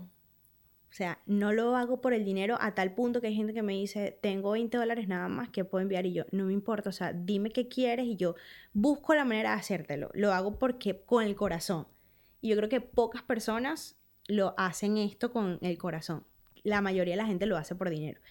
Y no está mal que lo hagas por dinero, No, porque no, obviamente es una fuente de empleo, pero el dinero ha llegado como de, o sea, ha sido el resultado Mm. de, lo, de hacerlo con cariño. Ha sido una consecuencia. Una de- consecuencia, exactamente.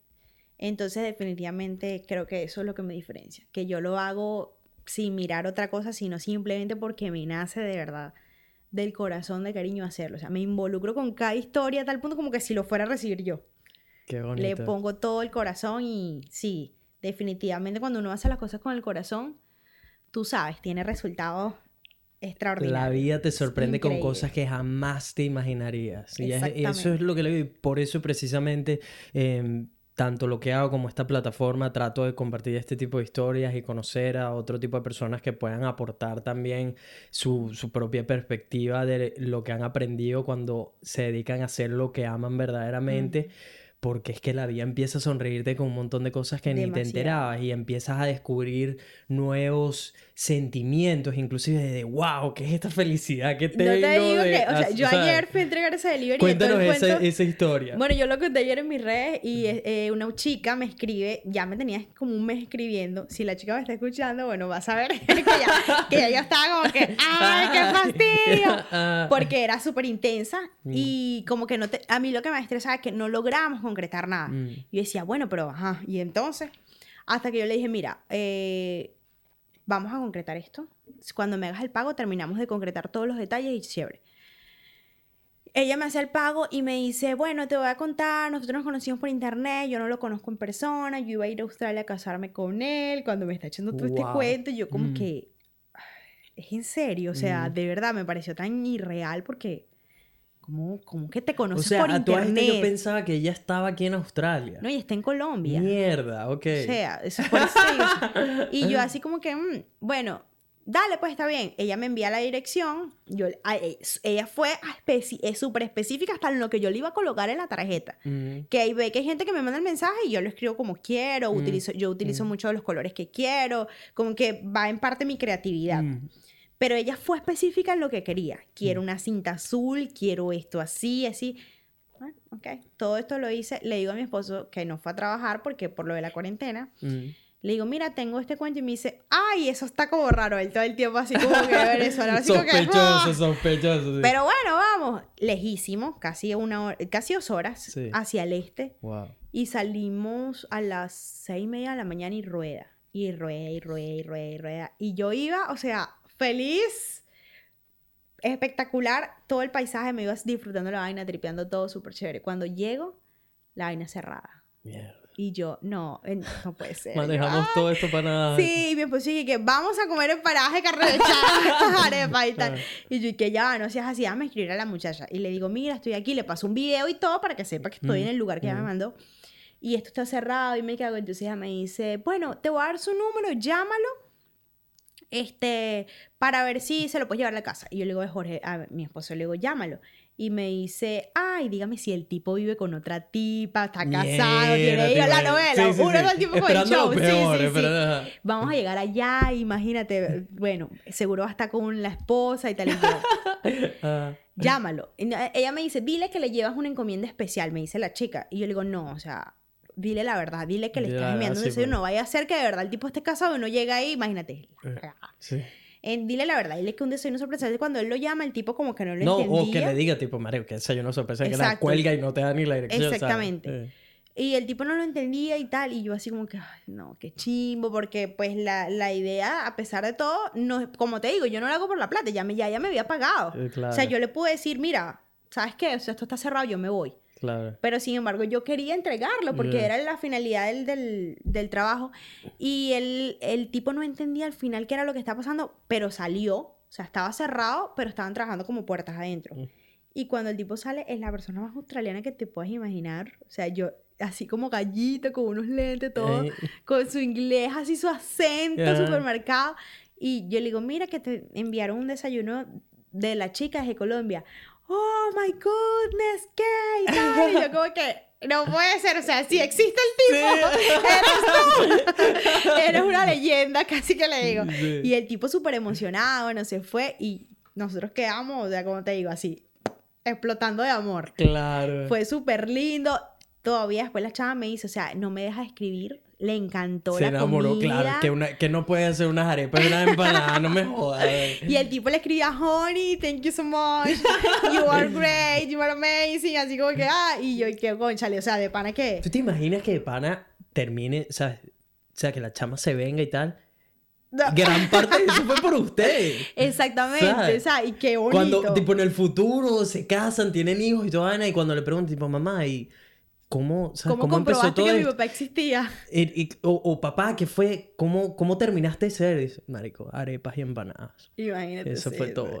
No, y él le preguntaba, ¿cómo se llama esto? Qué delicia. O sea, en el porque ya me manda los, los screenshots. Eh, Y es que el tipo, te lo juro, estaba tan agradecido, él no le dejaba de escribir, decía, Claro. qué vaina tan rica, porque aparte que los desayunos tienen una tortica, tienen el, des- o sea, como el postre, la Mm. comida, el jugo, todo eso, y él estaba encantado, Wow. encantado, y, o sea, ¿cómo, cómo uno no se llena de esa energía tan bonita? Claro. De pana que fue así como que pasé el día así, qué fino, man, como qué que lo- los, los pájaros me cantaban alrededor, súper lindo. No, eh, el- eh, de eso se trata, man. De eso se trata de, de investigar contigo mismo, de probar diferentes cosas hasta que das con algo que de verdad te apasiona, porque al final no, si bien hay mucho trabajo, hay cosas detrás de lo que a uno le gusta que no te gustan hacer, dentro de, de lo que te gusta hay cosas que no te van a gustar hacer, Exactamente. pero que al final vale la pena por el- la manera en que te sientes, por lo que estás aportándole a otras personas con ese talento o esa pasión que tienes. Entonces, de verdad que no, no hay nada más bonito que conseguir eso que, que te hace hacer clic contigo y con tu entorno y aportar. Sabes que por, por lo menos demás. ahí, en yo estaba conversando en estos días con mi hermana y su, sonará a lo mejor arrogante Mm. y no quiero sonar así. Pero decía, yo le decía, pero es que yo no tengo competencia. ¿Sabes por qué? Para mí no- como que no, no, yo no, no existe una competencia porque es que lo que yo hago es, es diferente. Mm. O sea, y es que le pongo cariño hasta al hacer la carne mechada, hasta hacer las arepas. O sea, es todo que es como que es algo tan mío que yo dudo mucho que exista algo igual. O sea, puede haber mucha gente que haga lo mismo, pero no lo va a hacer como yo, ¿sabes? Entonces, en cierta manera, la gente si hace clic conmigo es hasta por el trato, o sea, como por cómo tú los tratas y cómo le, les ofreces las cosas, cómo te adaptas a ellos. O sea, completamente, de verdad que si encontré algo que me gustara hacer aquí en Australia, es esto que estoy haciendo. Qué bueno. High Sí, five sí. por eso. Y sabes que ahorita que estás mencionando eso, yo, por ejemplo, tengo mucho estas charlas conmigo mismo. Que constantemente no, no lo pongo allá afuera. eh, porque como que mi objetivo y, y bien, viéndolo también porque he estudiado muchos a, a campeones, a pe- pe- eh, deportistas élite, o sea, a personas que producen resultados extraordinarios y quiero, ajá, quiero entender por qué esa persona produce los resultados que produce, Ujú. qué ha hecho y qué puedo aplicar yo de eso, sin importar de qué mundo sean, sin importar si es un actor eh, estrella, si es un músico, si es un, un creador de contenido, todos tienen cosas en común cuando son súper Sí, exitosos. sí, que, ¿me a- explico? que como que hacen clic y todos es igual. Exacto. Entonces, siempre estoy constantemente buscando a qué hacen todas estas personas que producen resultados extraordinarios que yo no hago para comenzar a introducir en mi vida.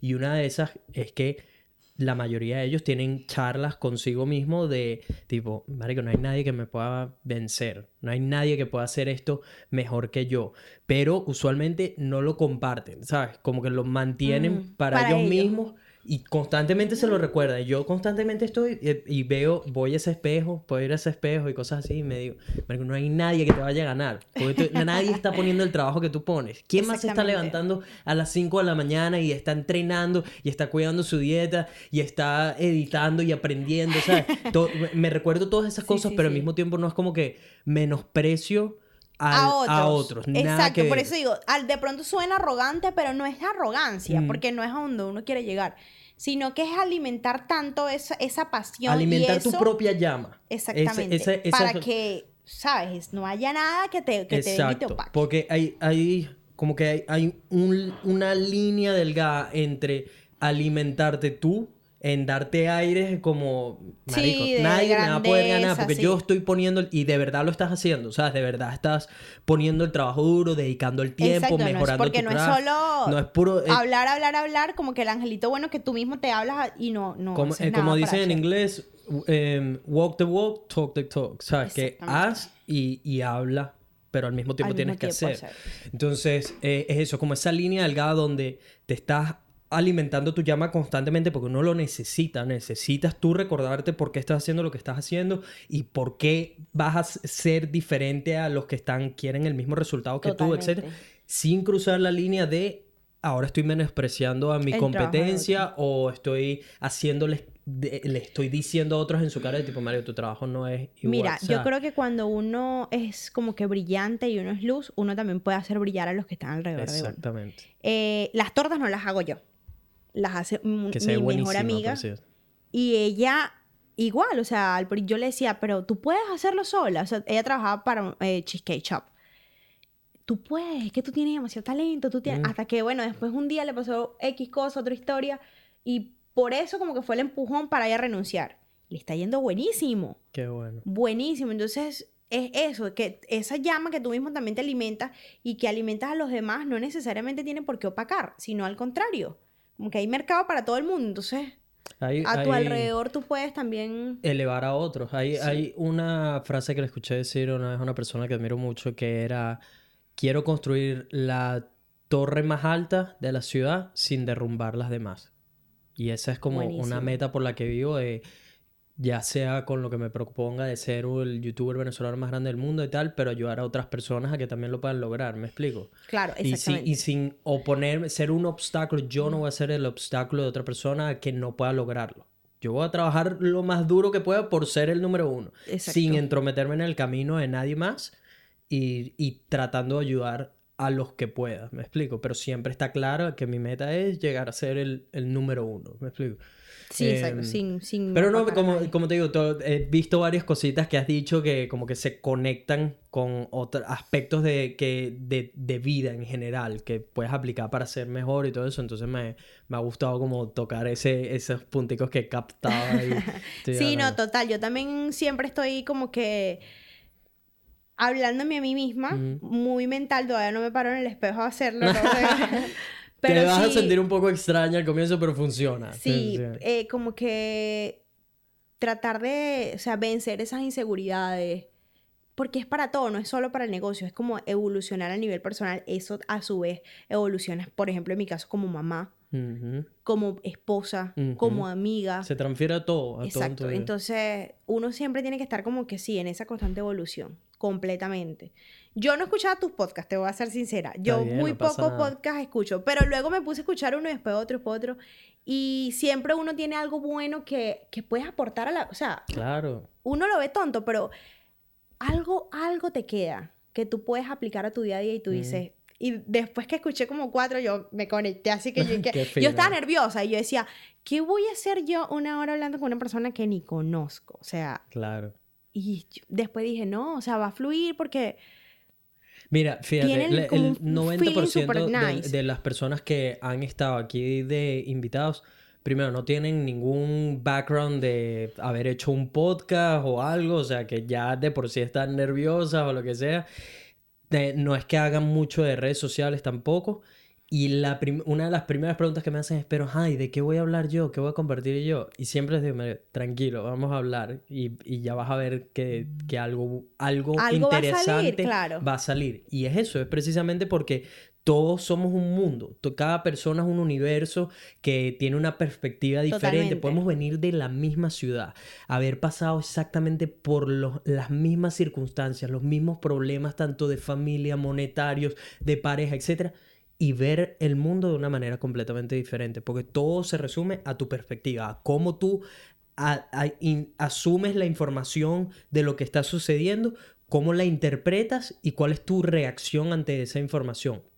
Y sin importar si venimos del mismo sitio, hemos pasado por lo mismo, la manera en que tú interpretas al mundo es diferente a la, a la que yo la interpreto. Completamente. Entonces, cada persona que yo he traído de invitado al podcast es un universo entero por descubrir, ¿sabes? Entonces, siempre hay algo que quizás además para las personas es como, ah, bueno, y yo hago esta cosita, que para ellos es una cosita, es normal, y para otros es como, mierda, ¿qué es eso? Háblame un poco más de eso. ¿Sabes ¿qué- que yo hace, por- hace poco leí algo así como que cuando tú tenías una bicicleta querías un carro. Luego que tienes un carro quieres otra cosa. O tenías una moto y luego de la moto querías el carro. Y hay otra persona que está abajo de ti que también quiere eso que tú tienes. Entonces, siempre uno como que quiere más y a veces no aprende a apreciar que lo que tienes ahorita era lo que querías ajá, hace antes, sí. tres años, hace cinco años. Yo, por ejemplo, desde que llegué a Australia, a mí me parece a veces increíble que yo maneje en Australia por haber chocado tanto tiempo, que sea tan independiente, que, y, y la vida que tengo ahorita, que a lo mejor obviamente uno siempre aspira más y eso está bien. Sí, obviamente sí, sí. no, yo... Nunca te puedes, nunca te puedes quedar conforme. Exactamente, yo obviamente en 10 años pues quisiera tener otro carro, no te digo que no, quisiera estar haciendo otra cosa, de pronto ya no estar trabajando tan pequeño sino tener un café, cosas así, pero también es bueno ap- aprender a apreciar lo que tienes ahorita, porque lo que tienes ahorita era lo que deseabas hace mucho tiempo y no lo estás disfrutando por querer seguir, por enfocar tu mirada allá, entonces enfócala ya, pero de vez en cuando date cuenta de que lo que tienes es, es- o sea, es de valorar, es de apreciar, porque no todo el mundo lo puede tener y las oportunidades que tú tienes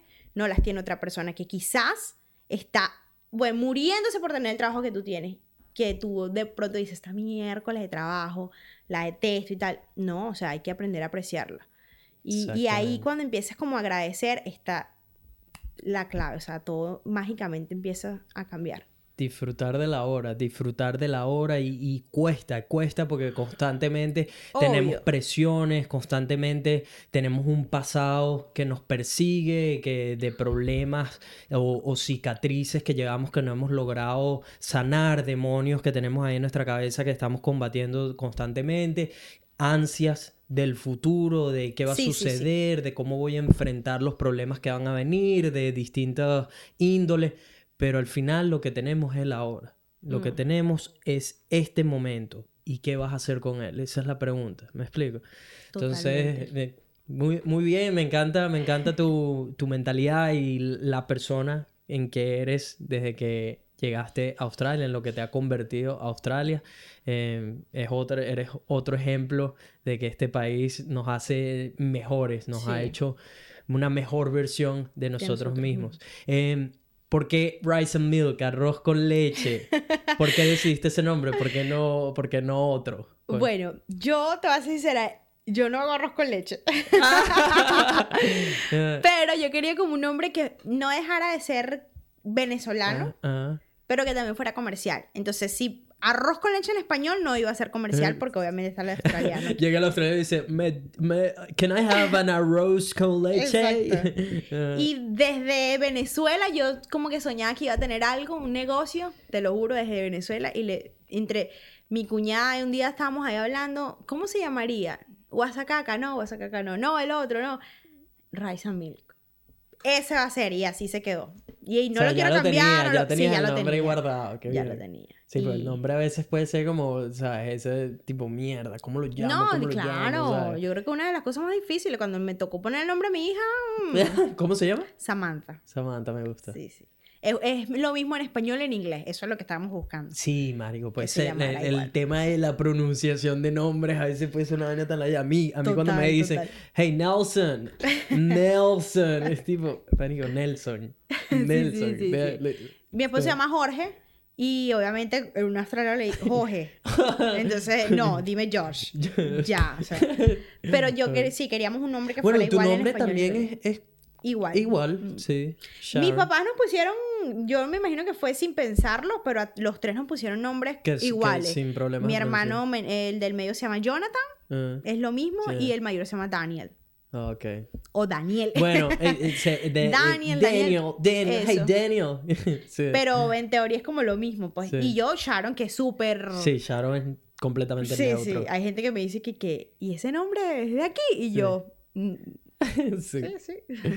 Mira, eh, Sharon, ya nos quedan un par de minuticos que vamos a llevar al after party, que por cierto tengo un rato que no he hecho un after party porque no había tenido invitados en el Tienes el podcast. after party y te vas a comer la, la, la, la tres leches. Sí, sí, sí, wow, que se ve más buena que bueno.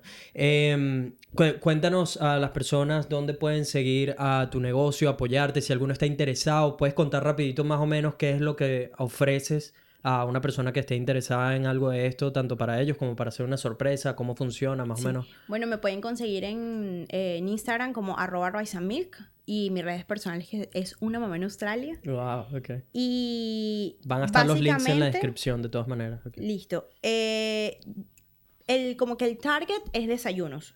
Desayunos sorpresas, pero también hacemos catering eh, para fiestas, eventos. De pronto que si se te quieres reunir en tu casa con unos amigos y no necesitas 100 empanadas, sino que necesitas 10 y unos de pequeños, pues tú me escribes y yo también te armo un combo chévere. Eh, nos adaptamos al presupuesto de cada persona porque como te digo, siempre la idea es complacer al cliente con lo que tenga y que pueda quedar satisfecho con lo que eh, el presupuesto que, que tenga.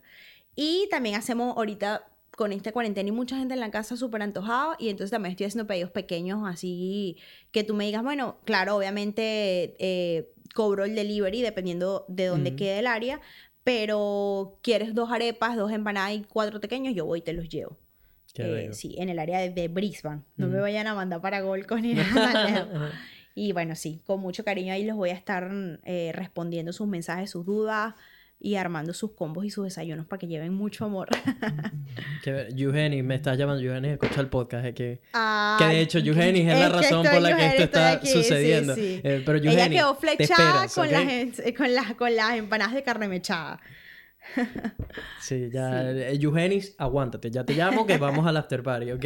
Eh, gente, como ya escucharon, de verdad, aquí tenemos otra venezolana que le está echando un camión, como diríamos eh, back home, le está echando un camión de bolas. Así que si la pueden apoyar en lo que sea o alguien que esté aquí en Brisbane, que esté interesado, les digo, esto está brutal. La- acabo de probar pequeños, empanadas y arepa y están buenísimas todas. Así que 100% recomendado, aprobado, fichado. Te fichamos. Gracias, gracias. Así que si encuentran alguna manera de apoyarla, ya sea siguiéndola o haciendo algún pedido, alguna sorpresa, pónganse en contacto con ella. Los links están en la descripción. Si todavía no me siguen en mis redes sociales, arroba Nelfelife en todas las plataformas, actívense en mi canal de YouTube que estoy sacando tres videos semanales, están brutales, lunes, miércoles y viernes. Sigue a Vibras Podcast en todas las plataformas, arroba Vibras Podcast en todos lados. Y para escuchar el After Party solo en plataformas de audio, Spotify, Apple Podcast y otras que pueden encontrar en la descripción de este video. Nos vemos en el After Party. Buenas vibras, mi gente. You. Bienvenida al After Party. Eh, esta es una versión de solo audio, un par de minuticos aquí extra, donde usualmente la cosa se pone juicy, hablamos de, de cualquier otra cosa. Eh, necesito que me respondas una pregunta con total sinceridad. ¿Ok? ok, vamos a ver qué vas a preguntar. Porque justamente estaba hablando de esto con mi housemate ayer. ¿Cuántas veces tiene sexo una, una pareja casada? Porque yo le estaba diciendo que yo no estoy dispuesto a negociar menos de tres. Pero necesito, necesito que me digas la verdad. Dime la de verdad. Ay, qué. Semanal. Dime la verdad. ¿Qué puedo esperar cuando me case? Sé Eh, honesta. honesta completamente. 100% honesta. Y si, y si no hay a la semana, si no es cada dos o al mes, eh, No, dime no, la verdad. tampoco, tampoco. Porque mire que he escuchado de todo. Necesito, necesito que me pongas la verdad para yo saber qué Bueno, me espera. vamos a ver así. Una semana mala, mala, mala.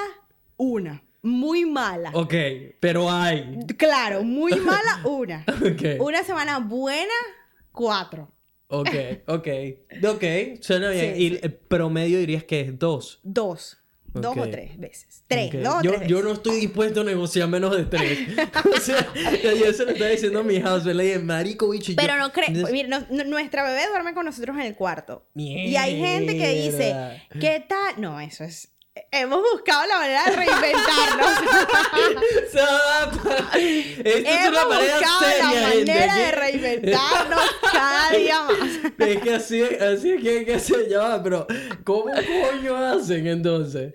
Bueno, o bien esperamos que se duerma. Ay, qué vergüenza yo aquí ir dando detalles. No, no, no, no, pero ay, quién sabe. Si a mí me toca, yo necesito saber cómo han hecho otros para poder o, o también ni que, ni, o sea, yo siempre digo, el cuarto no es el único lugar. Claro. Está el baño, la cocina.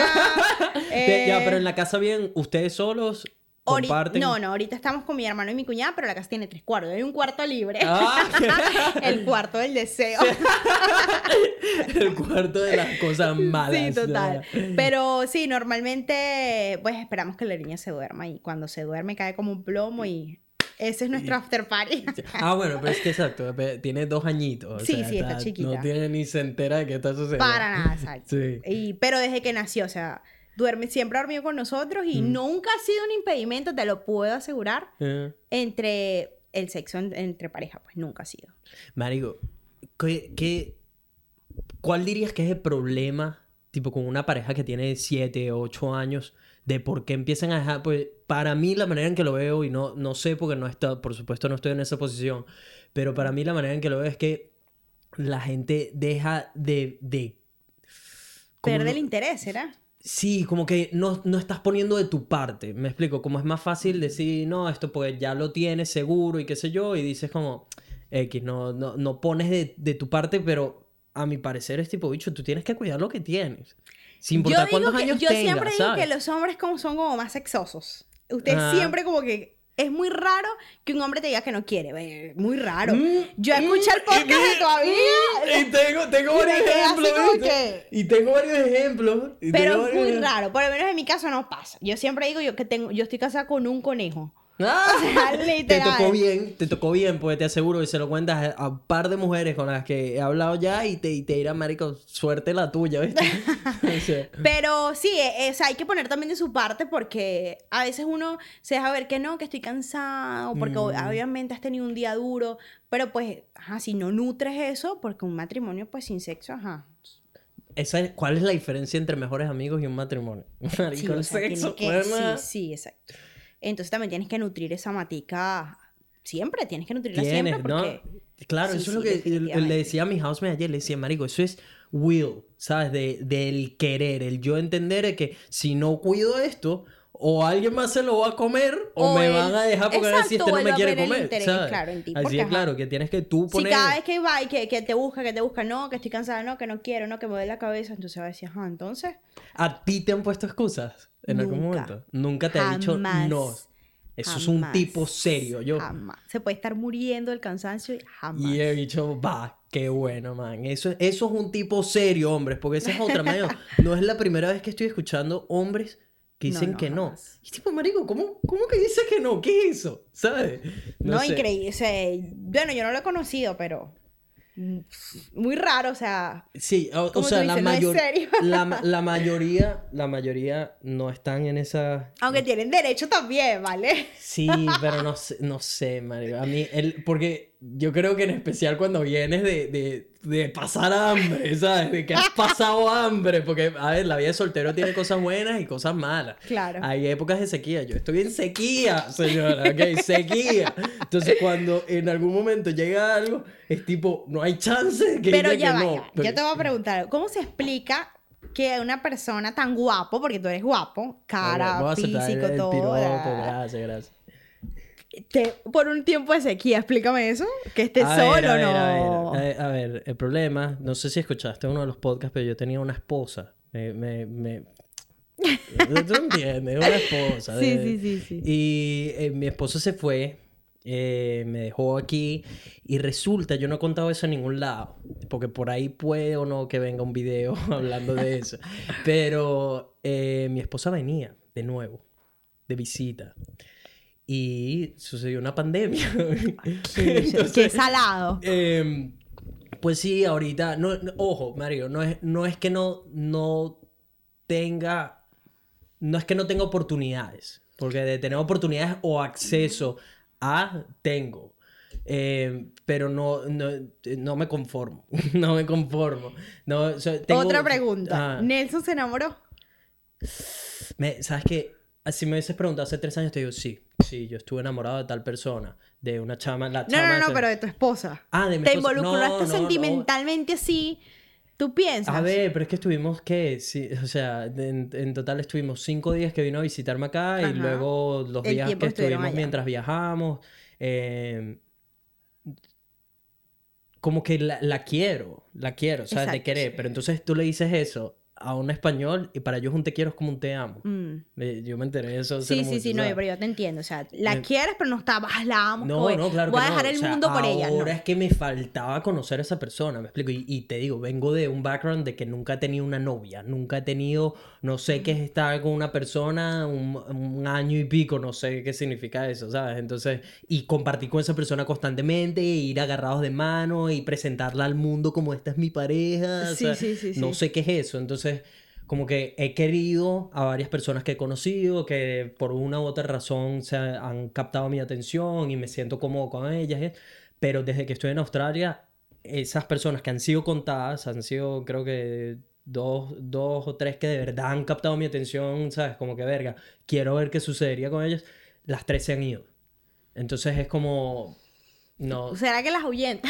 no, no, no, sino que tienen, tienen sus planes sí, de que sí, se tienen que ir a. Australia, que hacen Australia no es sencillo tampoco. Eh, no, ¿sabes? No, no, no he tenido la oportunidad de estar con alguien por tanto tiempo, también porque siempre me ha dado como eso de no querer renunciar a mi libertad, no querer... Totalmente, esa es- esa es un- eso es totalmente, grandísimo, me explico. sí. El, el tú Demasiado. estar dispuesto a compartir ahora las prioridades, eh, que ya no eres solo tú, ahora hay otra persona ahí que requiere atención, que requiere cariño, que tiene metas, entonces, ¿sabes? Eh, eh, Es compartir tu vida. Exacto. Es compartir tu Sí. vida. A veces hasta dejar tu sueño, decir, bueno, voy a, por ejemplo, no me voy a, a ir al gimnasio esta semana, que sería muy grave para ti, porque esta persona la tengo que llevar a tal lado todas las mañanas. Algo así. O sea, ya empiezas a, a poner, a priorizar unas cosas y otras no.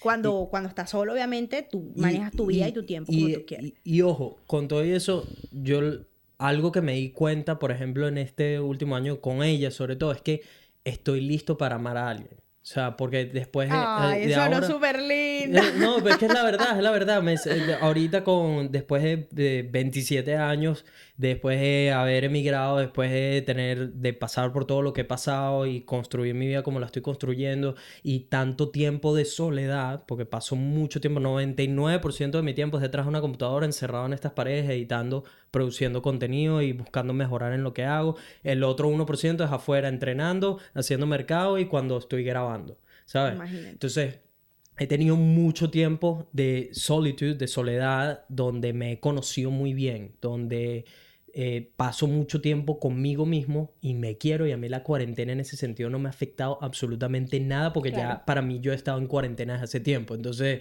¿sabes? Es como ya estoy contento con la persona con la quien soy, con, con la persona en la que me he convertido. Eh, no estoy conforme, tengo muchísimo que mejorar, tengo muchísimas metas, muchísimos sueños, pero estoy muy feliz del progreso que he tenido y Súper en que actualmente me amo completamente y eh, puede que algunas personas lo vean como narcisas, pero desde mi punto de vista tú tienes que primero amarte para poder amar al mundo o a otra persona. Entonces, me encuentro en una posición en la que ya me acepto completamente por quién soy, de dónde vengo, físicamente con lo que tengo que me gusta y lo que no me gusta, con las cosas de mi actitud, personalidad que me gustan y no me gustan. Sé que hay muchas cosas que puedo mejorar, otras que lamentablemente no, no puedo cambiar de mí, sino que tengo que aceptarlas tal y como son. Y gracias a todo eso, que ya me permite amarme y quererme, estoy listo para amar a otra persona. Al- o sea, ahorita la persona que llegue, que vaya a compartir, con la que vaya a compartir mi vida, mi tiempo, mi energía, esa persona se va a llevar lo mejor de Nelson. O sea, es que lo pienso y me da hasta vaina con las chamas que han salido conmigo en años anteriores. tipo, marico, ustedes no se llevaron nada Nah, de Nelson. O sea, bueno. Nelson fue un egoísta con ustedes. Entonces, Claro. Con ella, por ejemplo, me... Súper lindo, me parece súper hermoso lo que estás diciendo. Sí, Así que, ¡ay, qué lindo! No, es es eso, es que el haber estado tanto tiempo solo me ha permitido conocerme Crecer, mucho y, y ahora me siento Listo para amar. listo para amar a Tal alguien, para que se lleve lo mejor de mí, para entender, aprender todo lo que tenga que aprender con respecto a una relación, como que tengo la mejor disposición, pero al mismo tiempo no lo estoy buscando. Pero es que yo creo que la misma Rachel quedó flechada, o sea, El- el- se yo llevó yo ese creo que cariño. particularmente con, eh, con ella fue porque ella venía, ¿sabes? Cuando vienes, es como decir, saliste de, de un país donde todo está caótico, donde hay una dictadura, qué sé yo, llegaste a un país donde te dan oportunidades, donde si puedes hacer lo que tú quieres y te aceptan tal y como eres. Ella vino de una relación caótica donde ni siquiera le están dando sexo y estamos hablando de una jeva que marico bellísima y está súper chévere y qué sé yo y echada para adelante y emprendedora y trabajadora y toda la cosa Súper emprendedora. ¿sabes? Y salió de todo eso, al, de- o sea, de esa relación caótica y donde la, la pisoteaban y todo esto, a, a encontrarse quizás con una persona como yo que le dio demasiado cariño a Papucha y te lo quiero hacer aquí, allá y más allá y no sé qué, ¿sabes? Como que es tipo mierda. ¿Dónde había estado todo esto? Eso es lo que creo yo, como que se encontró con algo que no había quizás, no había tenido la oportunidad de, de, de Disfrutar. vivir- de disfrutar o de interactuar y No, y que le, me imagino que su autoestima está, o sea, claro, por las o nubes sea, también. Exacto. Después de haber venido a una relación donde te rechacen, imagínate tú hasta Claro. para tener sexo, a una persona que te tiene aquí, o sea, que Sí. le parece súper atractiva, o sea, Sí. su autoestima se fue al cielo también y pues le recargaste ese corazón. Yo creo que ya se fue flecha. Bue- Bueno, yo, yo- ¿sabes? yo creo que sí y, y quién sabe, que marico, uno no sabe las vueltas que da la vida, ¿sabes? No, no sé si de repente el- me vuelvo a encontrar con él, quién sabe, Sí, claro. Este, pero fue muy fino como haberle podido entregar todo ese cariño que no le habían dado durante un montón de tiempo, ¿sabes? Y, y que de alguna manera ahora no difícilmente se olvida, ¿sabes? Sino como va a tener presente ese, ese momento, si más nunca nos volvamos a ver o lo que sea, como que va a tener esa experiencia de que, verga, una vez conocí a un venezolano con el que tuve una, ¿sabes? una interacción, una conexión muy bonita. Y Exactamente. fuerte por un tiempo corto, pero fue fuerte, ¿sabes? Entonces me Como un amor me- de verano. Sí, sí, me quedo Tal con cual, eso. Dime que no es bonito, es como de película. Demasiado lindo. Es sí, como de sí, sí. película. ¿verdad? Y, y, y eso, el- y también he pensado ahorita, eh, Marico, las vueltas que da la vida uno no sabe. Y ahorita, en teoría, nos íbamos a volver a ver y la pandemia paró todo. sí. Pero imagínate que de verdad venga otra oportunidad y después se cuente como la historia completa, tipo, Marico, nos íbamos a volver a ver. Pasó No una pudimos, pandemia, una pandemia. O sea, ¿qué coño la No, madre es que puede esta, esta pandemia puso al mundo de cabeza. Que o por cierto, antes, antes de que cerremos, ¿cómo te ha tratado la cuarentena? ¿Qué, ah, bueno, ya dejaste de trabajar con Virgin. No todavía. Ok. Estamos esperando a ver qué va a pasar, pero hasta ayer trabajé. Hoy estoy, espero que también. Mm. No todavía, estamos ahí. ¿Cómo me ha tratado la pandemia? Yo estaba un poco ansiosa. Al Mm. principio, cuando empezó todo, yo estaba así como que, Ay, ¿qué va a pasar? Mm, No tengo mm, 10 mil dólares en el banco como Mm. para soportar todo esto. Pero te voy a decir un- lo que le dije en estos días a mi, a mi amiguita que hace las tortas, que ha sido como que lo me- la mejor época del negocio.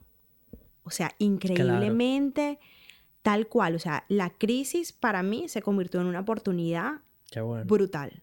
Qué bueno. O sea, todas las semanas tengo pedidos casi todos los días, desayuno. Qué bueno. Así que decirte que me he tratado mal, no. Y pues el hecho de que mi esposo estaba en la casa ciertos días, a veces eh, la semana pasada estuvo, la antepasada estuvo toda la semana, pues también ha sido una ayuda, porque primero nos íbamos matando, después superamos, no nos matamos ujú.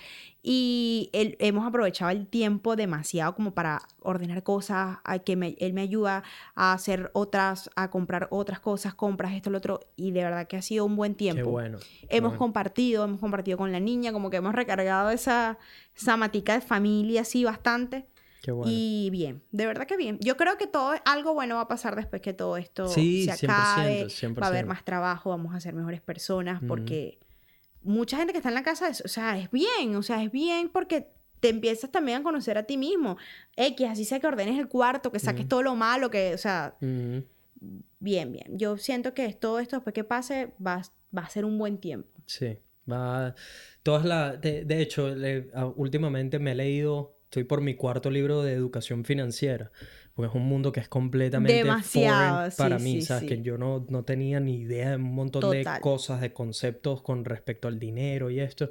Entonces, como que me he involucrado más en eso y más ahora con, con todo lo que estoy haciendo, que es por mi cuenta, ¿sabes? Que entonces. Sí, igual yo, o sea, yo, o sea, uno sí o o sí. aprendes o tú un desastre completamente. Exactamente. Y yo soy mucho, eh, sigo dos personas venezolanos súper buenísimos, síguelos en, la, Ujú. en las redes que es Stramba- Strambax. Y el Instagram es Hagan Strambax, él es un economista increíble. Ujú. Y mi hermano, que también es economista, financista, y está ahorita también haciendo, se hizo un Instagram, ya él sabía mucho, y, pero está como que transmitiendo en pasos fáciles Mm, qué hacer con tu dinero. Ok. A nivel de uno, pues que uno, lo que cobras, los bills, todas estas cosas. Pero sí, ese es un tema también que a uno a veces le cuesta, sobre todo porque aquí... Mario, para mí eso ha sido un tema que no he querido tocar, nunca me ha llamado la atención como Mario, yo no quiero saber eso, contrataré a alguien en el futuro que se encargue de toda esa parte, pero no, tienes que saber, Tienes que tienes que sí, sí, saber sí, y porque si no la gente se va a aprovechar de ti, vas a perder dinero en tonterías, O no se te vas a va el aprovechar dinero las sin oportunidades, saber. exacto, no vas a aprovechar las oportunidades para producir mayor cantidad de dinero, para hacer que el dinero trabaje por ti, etcétera. Entonces, y una de las grandes cosas de todos esos libros, cuando hablan de la historia que hemos tenido económicamente, de las depresiones que han existido eh, más grandes, que han impactado a la, al- a la economía de la peor manera, por decirlo así, todas han seguido de un, de un, lo que llaman un market bull, que es que todo se dispara, me explico, como que todo sube, los precios suben, todo me- la situación mejora, me explico. Claro, es que, Entonces- o sea, es como todo, como lo básico. Después la tormenta, de, todo, tormenta, después de la, De la tormenta, viene la, la calma. Sí. O sea, y va, brilla el sol, sale el Sí. arco iris, o sea, todo va a mejorar. Yo sé que va a ser así después. Bueno, ahorita es una locura los precios de la gasolina. Ah, eso estaba viendo que está baratísima. Yo ahorita voy a tanquear, por cierto. Yo, yo eché gasolina el lunes y Sí. normalmente yo me gasto entre 55 y 60 dólares cuando lleno el tanque y me gasté 30. Wow. O sea, una vaina así que Sí, que absurda. por y que, ah. Y después, eso fue el lunes y después ayer vi que mm, el barril de petróleo prácticamente está Ujú. menos y que menos Sí. 35, una cosa Sí, así. una vaina loca. ¿Qué, qué es esto? Pero bueno, nada, hay que estar... ¿Qué vamos a hacer? O sea, uno no puede, o sea, no estamos en Adaptarse. control de, de nada, que estresarse no es una... adaptarse y aceptar la situación tal como viene, porque esto se escapa de las manos de todo el mundo. Totalmente. Tienes Y que- tratar de convertir la crisis en oportunidades, que siempre hay alguna por ahí que te pueda servir. Muy bien, me gusta eso eh, para cerrar. Y bueno, Sharon, gracias por haberte animado a venir de invitada al podcast. Muy buena conversación contigo. Definitivamente muy bueno haber eh, traído de vuelta a una invitada a este nivel de podcast que me gustó. Bueno, no recuerdo cuándo fue la última vez que tuve un invitado, por cierto. Eh, pero bueno, gracias. Creo que por- fue la, la última fue Rachel, ¿no? Mm, no, Estoy, ¿No? no estoy seguro. No, no recuerdo exactamente quién fue ahorita, después chequeo, pero, pero sé que los últimos podcasts los había hecho yo solo. Eh, entonces muy fino que hayas venido y que hayamos tenido este, sí, esta yo buena también así salí de la casa. Súper chévere, un placer para mí también. Y me encanta que te haya gustado todo, eso es lo más Está importante. riquísimo todo. Como les digo, gente, los links están en la descripción. Apóyenla de la manera que puedan o recomiéndenlo también, que eso ayuda. Y mucho éxito con todo tu proyecto. Estoy seguro. Algo me dice que te va a ir muy bien porque lo estás haciendo con cariño, es tu pasión. Así que todo Sí, lo sí. demás va a llegar solo. Seguro que sí. Gracias a ti Listo. por invitarme, Elson. Perfecto. Buenas vibras para todo el mundo. Nos vemos la semana que. Oh, fuck, casi la cago. Es que no había hecho episodio.